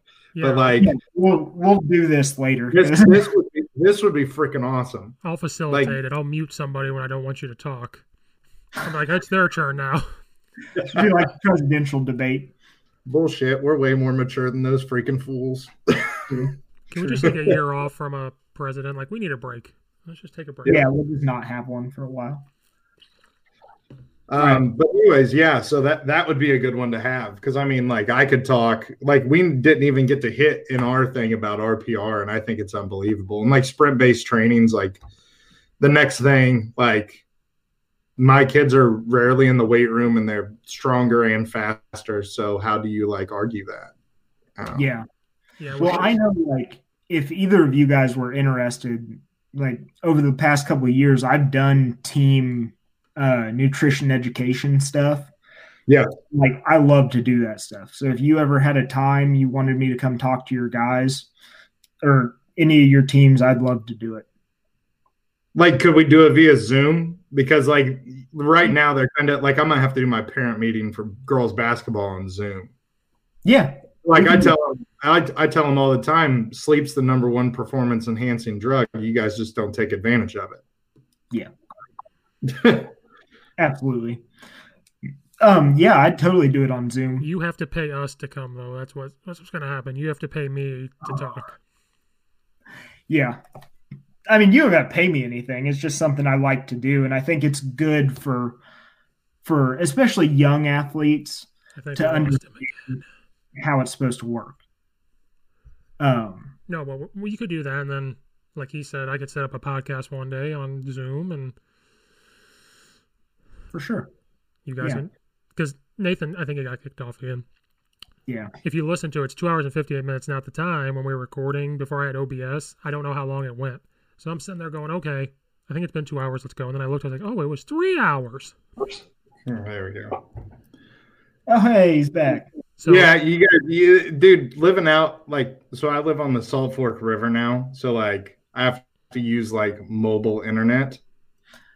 That's an experience. Yeah, we had gigabit in St. Joe. Now we live on next to the river, and yeah, the you live the in a lag can work for in gaming. Can't even hear. Huh? Said you live in a van down by the river. We actually live like 150 feet above the river. Oh, like the river's way down there. Okay, yeah, it's totally safe. You know, if you ever need to dispose of anybody, let me know. Yeah. All right, so Michigan, Michigan State. Yeah, this has been. Come on, Steve, move it along. Stream does not have a mute thing. I don't think I have to mess with it. or the StreamYard, excuse me. Yeah. So Jim Harbaugh's gonna get fired after this year. No, he's got. He has enough goodwill built up for having moved that program along from the dumpster fire it was. But I mean, their quarterback, he was 32 of 51 for 300 yards, which is that sounds really good. He just threw no touchdowns. That's I think. If, oh, I think if it's not this year, I think it's next year. Because honestly, like, how long are you going to accept losses to Ohio State before it's like we got to find somebody who can beat Ohio State? Because let's be honest, you want to be in a national championship, you got to beat them. Yeah. All right, we, we've talked about Michigan State enough. We can move on. We talked about other stuff. We can. This one could be real quick. I tweeted this. I said LSU just dropped off the face of the earth. And Brad, you and I were real critical about Bo Nix, or at least I was. And he kind of said, "Screw you, Steve. You're nobody in Naperville, and I'm going to play." Like, I everything I think I've said since we've been doing this podcast has come back to bite me in the ass. Like I shit all over Ehlinger, and then he had like the game of his career in the Red River Shootout. Like, it makes me so sad to see LSU take a step back. Like, Bo Pelini is gone, and he needs to be gone. What he has done to that LSU defense is criminal and I know they lost a lot, but they like the same way watching Penn State, like LSU just doesn't look like they know what they're doing. And they're trying to do an offense. Well, they're keeping the same offense that they had with Joe Burrow, and they're trying to create this quarterback to be a Joe Burrow. Like, this is what we did last year. This is what you got to do. You have an offense. That's why I love the spread. You have an offense now to adapt. You need to adapt to what this quarterback can do instead of forcing them to do what he can't do. So if this kid's going to be a running quarterback, you've got to make it a running style. You can't force him. He had two interceptions and they took him out. Like you can't force him to do things he cannot do. And then again, like I said, like Ed Orgeron's going to flip and he's going to try to take it over. I think. Don't force this defense to do what you did last year. Don't force this offense to do what you did last year. Um, and then thing with Auburn, they're they're spreading it out more all of a sudden, and it wasn't working. And all of a sudden, LSU they said, "Screw it, it's going to work." So, what's Big Ed going to do? Like, go to that OC and say, "This is not Joe Burrow. Quit acting like we're going to throw for 400 yards. We may have to run some zone read stuff, some power read stuff. We got to go back to this." Mary redeemed a $50,000 cash prize playing Chumba Casino this year. I was only playing for fun, so winning this was a dream come true. Chumba Casino is America's number one social casino experience. It's serious fun. With over 80 casino style games to choose from, you too could win life changing amounts of cash. Be like Mary. Log on to chumbacasino.com and give them a whirl. That's chumbacasino.com. No purchase necessary, void or prohibited by law. 18 plus. Terms and conditions apply. See website for details. The voice in the preceding commercial was not the actual voice of a winner. Hi, I'm Maria. And I'm Mike. And we're Team Ready. Black Hills Energy knows your home is where your heart is, so they want you to be ready. It's all about keeping you safe, prepared, and making your home as energy efficient as possible. Everything from how to weatherize your home to how to stay safe during extreme weather. Be ready for anything. Go to blackhillsenergy.com slash team ready. I know it's COVID, but that's not a pass. Like, you're LSU. You're the national ch- defending national champion. You've got to figure it out now.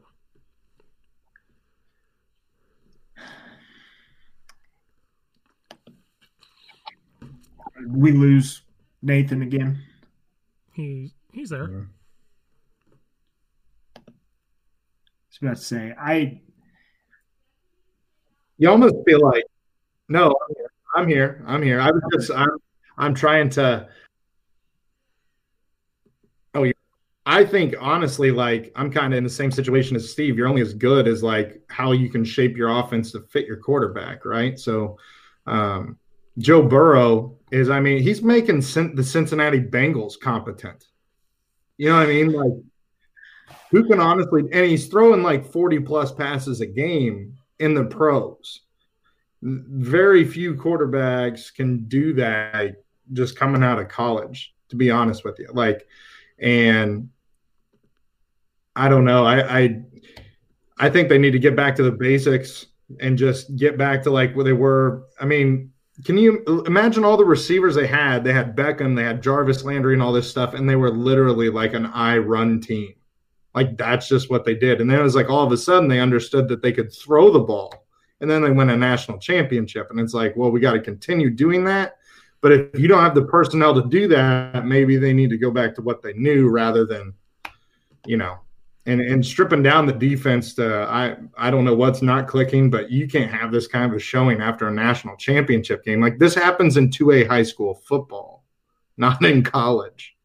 Yeah. Like you lose you lose a big group and it's like, oh, it's gonna be long and yeah, you can't can't have that if you want to be at LSU for long. And and I love Ed Orgeron. I think he's just he's awesome, but he's just struggling right now. They're struggling.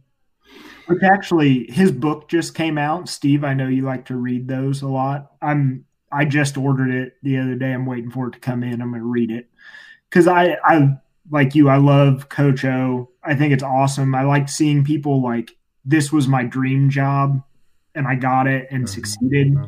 You know, but I think it comes back to that like you don't have the same personnel you had last year, and you would almost be better off if, like you said, you would have went right back to that power eye, run the football game that you had before.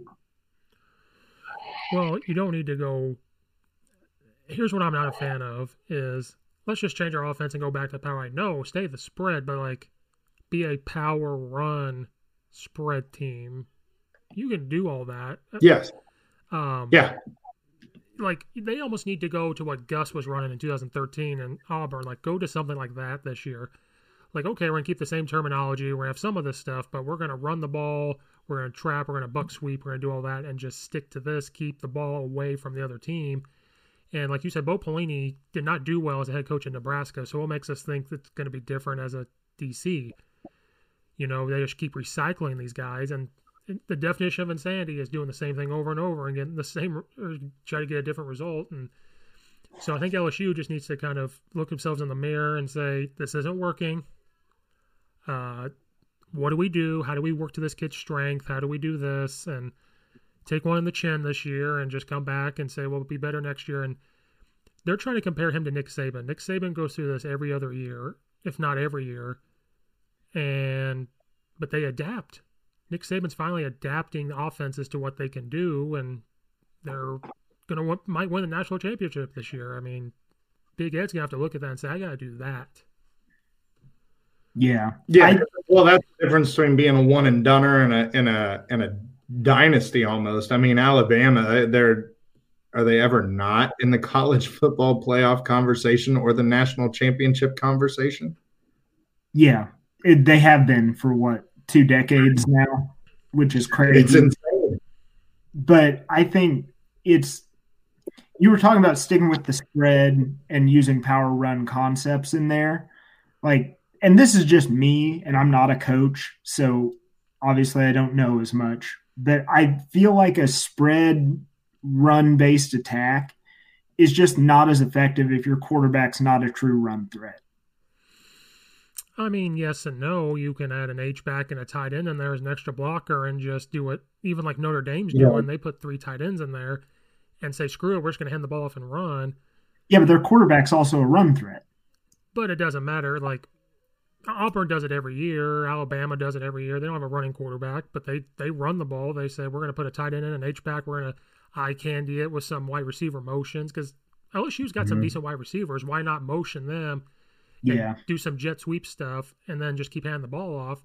And once in a while, if LSU's quarterback gets a five yard run, you do it every so often. It's on film. Like I talked to a coach on my podcast. He said, "Get weird. Why doesn't LSU just get weird and say, let's put in some funky formations once or twice? It's on film. They have to look at it and just add some tight yep. ends, some H backs, put an extra put an extra lineman in there for God's sakes. Go unbalanced and just run the ball and do some quick RPO play actions and short passes. Like I say about Mitchell, Mitchell Trubisky, that's what they did for the Bears. That's what they should have done was RPO, quick play actions, get them outside the pocket. Don't do this Joe Burrow stuff that's not going to work. But yeah. You, you, could still run the ball of a power or go pistol. I don't care. Line up in a pistol and, and run the ball. Like you can do all that out of a spread. Um, don't switch it automatically and go back to this I formation that that you're just giving up on and like just adapt. Yeah, I was more talking about like the identity of the run game, mm-hmm. like you know, like that because you know, like I am. We run gun and we run the ball probably 65, 70% of the time. You know what I mean? So, like, you can most definitely run. You can do some tackle over stuff like Steve's talking about. You can motion that guy, have the last guy like line up at the tackle spot, and he's um, like a buck sweep, like a shotgun wing T kind of thing. It, it works. Um, and and that would help you most definitely. If you slap a tight end and an H back in there, keep a couple receivers and use some motion to keep people honest, like it gets real interesting real quick. Yeah, Brad, yeah. you need to research that. No, I okay. So we were talking about um, kind of Illinois running what looked like wingbacks in the spread way earlier on in this podcast. I seen the coolest play I think I've ever seen out of one of those formations. They ran like a jet sweep over to the short side of the field, snapped the ball, and then all of the linemen went off to the jet sweep side like it was going to be a screen pass. And then leaked their H back out on the opposite side. Mm-hmm. And it was like a naked boot out to that side. And that play was so well designed. And their H back got like 25 yards. Yep. It was just such a cool play design. And again, it's something I never see Illinois do because it's imaginative and works. Dude, honestly, it, it's just so frustrating watching Illinois because it's literally bubble screen, running back in the flat. And, and I get it. We had a a young quarterback in there, right? Um, which, by the way, from Peoria, right? Mm-hmm. Like that kid was from Peoria, quarterback in Peoria. So kind of nice to see like a, a state guy in there. Um, but like, I just think like I don't know. Um, they, how many times has Illinois thrown a bubble screen on third and very long? You know what I mean? Like as an Illinois fan, we have seen that, and no matter who the offensive coordinator is, we've seen that. Like or or a oh, it's third and fifteen. Screen. Yeah, cool. Yeah, or a five yard out when it's fourth and ten. Oh, good God in heaven! I about Yeah. the TV out the window. Yeah. Okay, what's what's next? What are we doing? I just put S. I put SMU Navy because I thought that was Yeah. gonna be a good game, and SMU just kind of Yeah, well- Navy. Yeah, I. Oh my god! Don't even get. Nathan's gonna have a stroke over here. See, we're lucky. We had a stroke at the beginning. We got through it. Nathan didn't get through it. This yet. is all you guys. I didn't want to. I played Call of Duty at some point. I emotionally dealt with it. So, okay, Steve, if you like watching, you like watching these service academy games, right? Yeah, because it's a different offense. They run something that I don't, and it's just nice. It's cool to look at, and It's cool to look at, and they consistently win games they probably talent wise don't deserve to be in, right? So, why don't more small schools adapt to that? what do you mean by small schools? like I hate to do this again. Why do we have a problem with Illinois hiring a wing T guy and coming in here and maybe winning six games a year? You want to know why the option and wing T stuff work at academy schools? Because they're there for a different reason. They're there for the Army. They're there for Navy. They're there to go to the Air Force. They're very disciplined already, and they're very hard nosed. And this is probably what they played in high school. And I was on another coach's podcast where we do we talked about this. do you think Illinois' boosters are going to give any sort of money to a to a, a coach that may not score points? I'm not saying we're scoring points now, but that's kind of what we were talking about before. Is like, does this option stuff work in a Big Ten school? And I don't think it would work. Okay, you're telling me if tomorrow they're like, Lovie, you're out, and they rolled out the red carpet for Paul Johnson, would you be upset with that? I would. I would be very upset with that. Well, you're stupid. Because in order to compete with the Big Ten, you have to have some athletes to make some big plays. You bring in this wing T triple option stuff instead of an an an, an, uh, an Urban Meyer or something. I don't know. He's not going to Illinois, but something like that, where you have these big explosive plays to compete. Like if you're if you're Illinois, you have to understand that you're never going to compete. You're never going to be the cream of the crop in the Big Ten. You're not. But the you don't have the history. You don't have the money. Just get in there and be that like pain in the ass eight win football team every year. but are you going to get the recruits? Here's the problem. Now, I'm not saying Illinois oh, is getting recruits now. But that's the thing.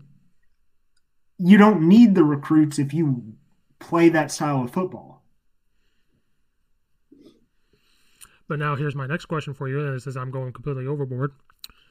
Illinois State runs some type of spread. If you are on the fence, like I could go to Illinois, but they're going to run this offense, or I'm a quarterback, I'm going to get hit a lot, or I'm not going to get the ball as a wide receiver. I'd rather go to Illinois State and maybe compete for a championship there and still go to the NFL because they run a spread, or go up to Northwestern right up the road, or go to Purdue right across the state lines and say they run this offense for me. Kind of like Mike Leach when he Mike Leach is going to get those wide receivers. Where did Calvin Johnson go to college? Who gives a shit? He he dropped the ball against the Bears. Who cares? Oh, okay. Yeah. Okay. Probably the, one of the greatest receivers of all time went to Georgia Tech. But times have Like- changed now. This is the Big Ten. This is not. Times have changed. Okay. I mean, you can't tell me. I would much rather win some football games. Well, okay. Let me ease the pain. I think personally, if you're trying to get recruit,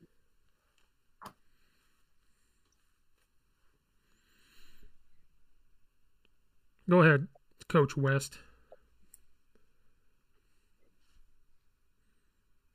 Are we, Lovie's getting fired. Like I don't know. You, you cut out there for a second. We didn't get any of your rant. Oh, you can't hear me? Oh, can you hear me? Yes, we can No. hear you now. You can't hear me? Oh, okay. But my thing is, is you're Illinois, so you're never going to get the best recruits. The best linemen are going to go to Iowa. The best skills guys are going to go to Notre Dame. If they're from a private school, they're going to Notre Dame. Yep. Wisconsin will poach a couple guys. Michigan, if you had some great guys, you didn't get any of them. You know, like so we're never going to get the elites of our state. Like Underwood's figuring it out. Lovie's not so much. Yeah. So that's what I'm saying. Like you're talking about moving ah, Oh, your shoot. game plan. Did I go through? Oh yeah. Yeah, yeah, yeah. So you're talking about moving your game plan and adapting to what you have. Like Lovie's in year what five, four now. Year four. It's been long, He's- hasn't it? He's Lovie's still, longer than that. Lovie's like five or six. Lovie thinking that. still has not had a recruiting class that top broke the top sixty. Or even the top eight in the Big Ten. Yeah. So move and do something that like allows you to compete when you don't have the athletes. Well, can I ease the pain a little bit?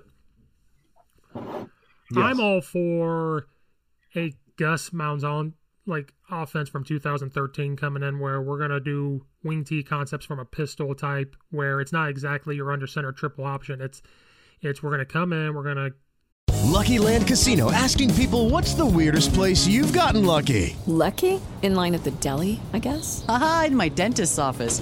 More than once, actually. Do I have to say? Yes, you do. In the car before my kids' PTA meeting. Really? Yes. Excuse me, what's the weirdest place you've gotten lucky? I never win and tell. Well, there you have it. You can get lucky anywhere playing at LuckyLandSlots.com. Play for free right now. Are you feeling lucky? No purchase necessary. Void where prohibited by law. 18 plus. Terms and conditions apply. See website for details. run the ball, you know, we're just gonna do this and do that. I'm all for something like that. I'm not I I, I think you can get more recruits that way. If you go to an offense like that, I think then maybe you can find kids like that, if that makes sense. You start bringing mm-hmm. in an army thing, like if Monken goes there, um, are you going to be able to get recruits like that, or are they going to say let's go here instead, like they're on the fence? I think if you do a Gus offense, I think that might work a little bit because you don't really have that in the Big Ten, something like that. It's if that makes sense. Like if you do something like that, I'm all for it. So if, if Gus ever gets fired for some reason, which could happen eventually, maybe bring him to Illinois and do something like that. But I just I think it's you know you look like I feel like our running back depth is pretty good, and then we have a Matter Bay, we have a Luke Ford that got used not at all, um, and it was actually wide open. I don't know if you saw this on Twitter, but he freaking liked post that basically showed like how wide open he was. This guy was like pointing it out and he liked it, which I thought was kind of interesting. So some turmoil there, maybe. But you're telling me the Imatorbhebhe brothers and Luke Ford like can't do something? Like that's three receivers. That's about the only thing we got. And I feel like our running back depth's a little bit better because when you're throwing bubble screens and all that kind of stuff, like you have to have elite athletes, and we don't have elite athletes. We don't have an Alabama guy that can literally make a cornerback just spin in a total circle and get torched. Like we're probably more of a play action, run the ball, and then hit the big one. You know what I'm saying? Um, because Imatorbhebhe can win one on ones, but how often do you give him the ball? Not enough. They well, they tried. They tried. You know, there's a difference between targets and them throwing them in his direction and an actual having a catchable ball too. So we need Yeah. to do a college football recap podcast, a nutrition sports enhancement podcast, and an Illinois podcast right after that. Yes. I would be fine with just we don't do as much of the college football recap, and this just becomes a shit all over Illinois podcast for two hours. Just a German crap video like Partman's mom was on. Yeah, exactly. Yeah. No, I think like, it's hard. That's like my team, and I think it's our team as a whole. And like I've spent my whole life watching that, and we could even continue it into basketball because I'm sure they're going to let me down. buddy, they're going to roll into some preseason competition where we're going to find out real quick if you we are. Duke? Yeah, imagine that. Yeah, thanks a lot. What we get Duke and Baylor right, like right off the bat. Yeah, yeah. Yeah, we're going to find out real quick. Luckily, though, it's a like very senior laden team, and you have a lot more depth Well, this he- year. and he's Oh, getting recruits, yeah. so good for him for getting recruits Yeah. finally. Yeah, I think I think Underwood's got it going in the right direction. I just, you know, we're going into a preseason where we're going to be put through fire and flames in the first two weeks.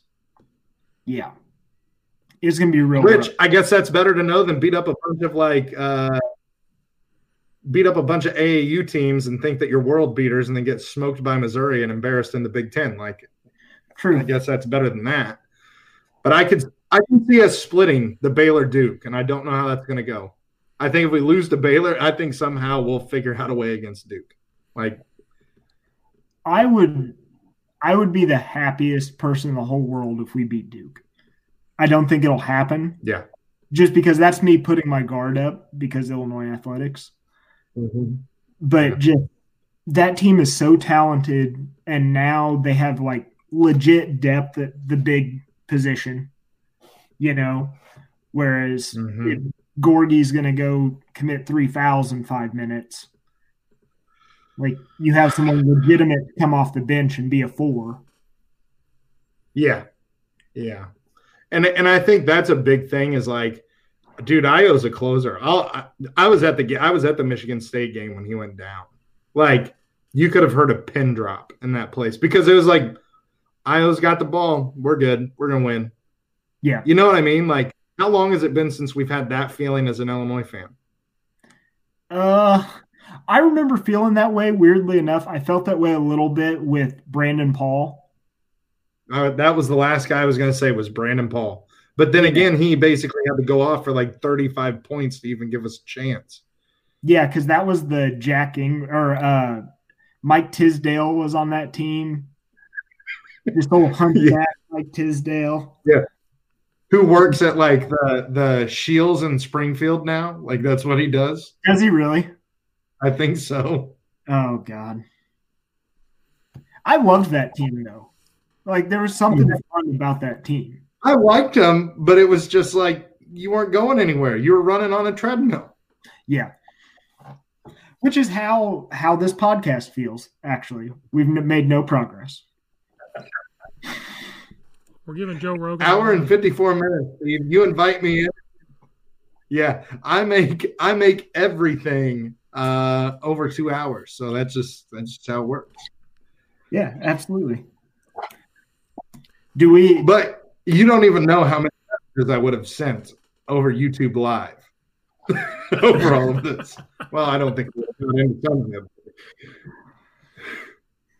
So, do we want to talk about next week's games? Yeah, because I'm going to do my own podcast episode on Mike Leach and go off. So we don't even have to talk about that one. I'll do my own privately with my mm-hmm. thoughts. You guys can check on me later to make sure I'm You're okay. gonna burn some candles. You're gonna burn some candles. Have maybe a a water fountain in the back. Just you know, Well, that's why I had to wear this. I that had, way. I had to wear this for Mike Leach back in the day. We'll Yes. I'll do a wellness check for you later today. I have to get it done before the Bears game because that's going to be. So you can just feel worse. Why is it that every team I like has a shitty offensive play caller? Nick Foles is pretty good when he calls it. Yeah, dude, Nick Foles is the best play caller we got. Let's be honest here. When we go no huddle, like it's literally just all the way down the field, and then Nagy goes, "No, no, no, you need to huddle up." And then I'm going to take out Jimmy Graham because we're giving him eight million dollars for I don't know what. Like our best red zone target. We're going to take him out of the game, and then we're going to throw it. Which the the Looney or Mooney kid or whatever, he's been doing great considering he's a fifth rounder. But that's not the guy I'm going to in the red zone. And the fact that we didn't even give Jimmy Graham one target in the red zone, yeah, I'm uh, that's frustrating. And giving Cole Kmet like two targets a game. Yeah. When he looked like a stud. Yeah, yeah. It cost me money. Jimmy Graham, I had him scoring a touchdown. Freaking Bears costing me.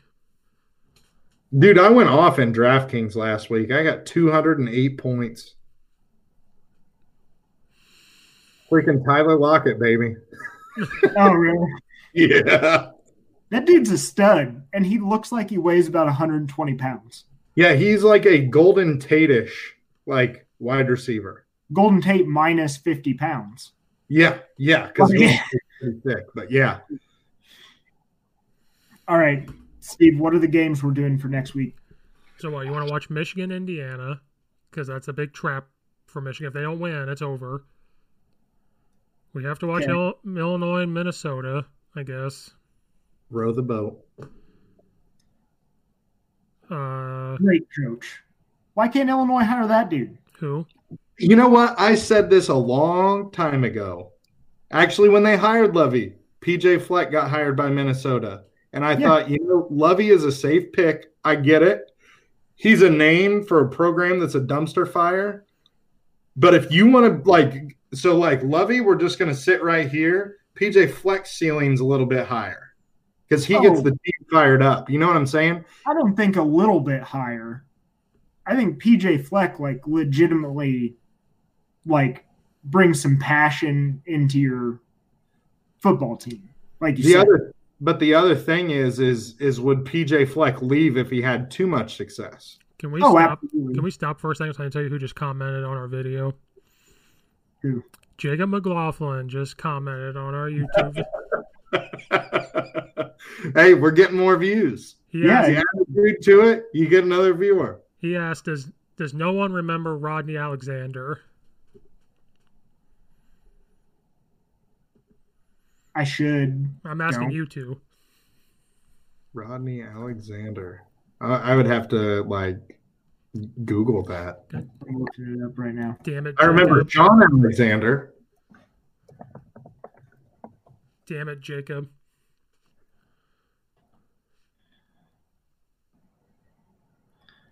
No, I do not remember Rodney Alexander. He's a former U.S. representative. That's what Google is telling me. Uh, uh, here we go. Rodney Alexander, two seven, 2007, 2008, University of Illinois. Basketball player. Oh, I found him. Yep. I don't remember him at all. How do I not remember him at all?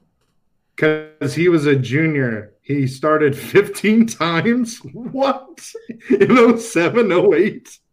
What the hell? And playing Ohio, I don't even. Playing Ohio State, he scored 20 points and grabbing 11 rebounds. What? Rodney Alexander. See, that just shows you where Illinois basketball was at. We had guys who literally played one year of JUCO, one year his junior year of U of I basketball, and he was done. How do I not remember? Because at that point, like 07, 08, I was so into Illinois basketball. Rodney, leave it to McLaughlin. He had to go like Google the most like. Oh this my thing God. about this thing about Jacob McLaughlin, he's got that like weird uh little tick in his brain somewhere where it's like enters the Rolodex.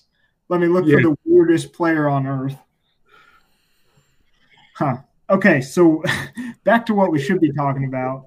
Two hours later, we're, we're finally getting Michigan, Michigan, Indiana, Illinois, Minnesota. Uh, Clemson, Notre Dame, Yeah. Yeah, that's a big one. Florida, Georgia. The concert or the game? Yes. Uh, then we said Stanford, Oregon, because the Pac-12 is coming back for their sixth game. Let's go Ducks. And then what did we say? USC, Arizona State. Yeah. I think that's all we got because Mike Leach is going to break my heart again, so I'm not even going to. Yeah, man. I, I'm sorry. It's gonna be a rough year. I'm going to get an adult beverage and do my next one on that one. It has to be. All right. Well, uh, I think we've sufficiently run way over our time again. Oh, I know. This morning I was like, oh, it's like an hour, hour and a half. We're pretty good about it. Now it's Well, 12:30 in the afternoon. I was giving Steve a bunch of crap. I said, dude, like you said you were going live like 19 minutes ago. What's going on? And he blamed it on you, Brad. And I said, we'll go figure. Oh, no. It's it's 100% my fault. So like we have a big we have like five TVs in our house and throughout the day I have to hide room to room so I can continuously watch college football as my girlfriend continues to get more pissed off at me. like last week, I couldn't even be on because her and I got into a big fight about like, I want to go do things on the weekend. And I was like, I have a job, and it's to sit and watch college football all day. Because when this podcast takes off, I'm going to be the fact checker in the back.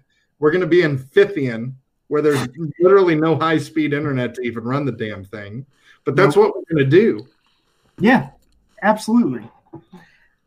No, it's just I felt bad about last week but I literally didn't get to watch any games because I spent the whole day arguing. Like, I, listen, this is important. I got to do it. Don't you blame this on me. Don't put that evil on me.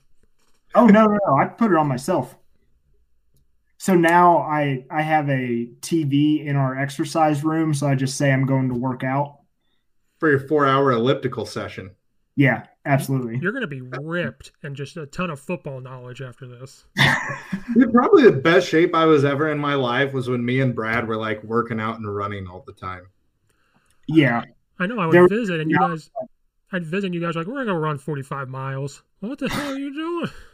Dude, it was insane. We would literally run a loop like around to Muncie and back. Like, and then it was always like this thing like Brad would start speeding up at the end, and then I would start speeding up, or I'd be like, oh, I'm sore. And then I would take off, or, you know, it was no, all This is some bullshit right now. now, hold on, hold on, hold on, hold on. I'm going to end this live stream. Okay. we can do that. I, got, I got some stuff to get off my chest. So, got anybody out there watched or listened? Thank you. I'm going to end this broadcast. Thanks for listening. See you next time.